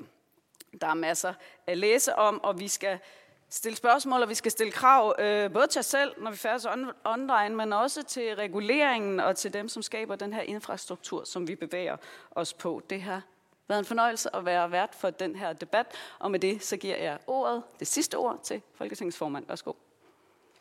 Det skal blive kort, for det er sådan, at øh, han er undervejs til gruppemøder, og dem, der skal lede gruppemøderne, det er faktisk dem, der sidder rundt omkring bordet her, så jeg skal gøre det kort. Bare slutte af med at sige, at øh, når vi ikke lige er ramt af corona, så er Folketinget fyldt med møder og konferencer og høringer osv. osv. Rummet, vi sidder her i, har stort set hver dag en eller anden form for større arrangement. Det er meget, meget, meget sjældent, at det er Folketinget som institution, som er vært. Det har vi været, øh, og det er i enighed i præsidiet og blandt gruppeformanden, fordi den her debat rent faktisk er så vigtig. Så det her er et forløb, som har været hen over sommeren imellem de politiske partier og præsidiet om blandt andet vores arbejdsformer osv. herinde, men hvor det hele tiden har skændt igennem, at det, der foregår på de sociale medier, den debat, der er der, det er vi som politikere dybt optaget af, for den er vigtig på alle måder, og derfor den debat, vi har haft her i dag. Tak fordi, at der er kommet konkrete forslag. Det har været vigtigt, og min fornemmelse er, at øh, nu er vi startet på en proces, og jeg lover jer med, at den er ikke færdig i morgen det er en proces, øh, og som en proces, så er det noget, der tager tid. Så jeg vil sige tak til indlægsholderne. Det har været nyttigt på alle måder. Tak fordi vi er blevet ledt godt igennem konferencen. Fortsat god dag til alle.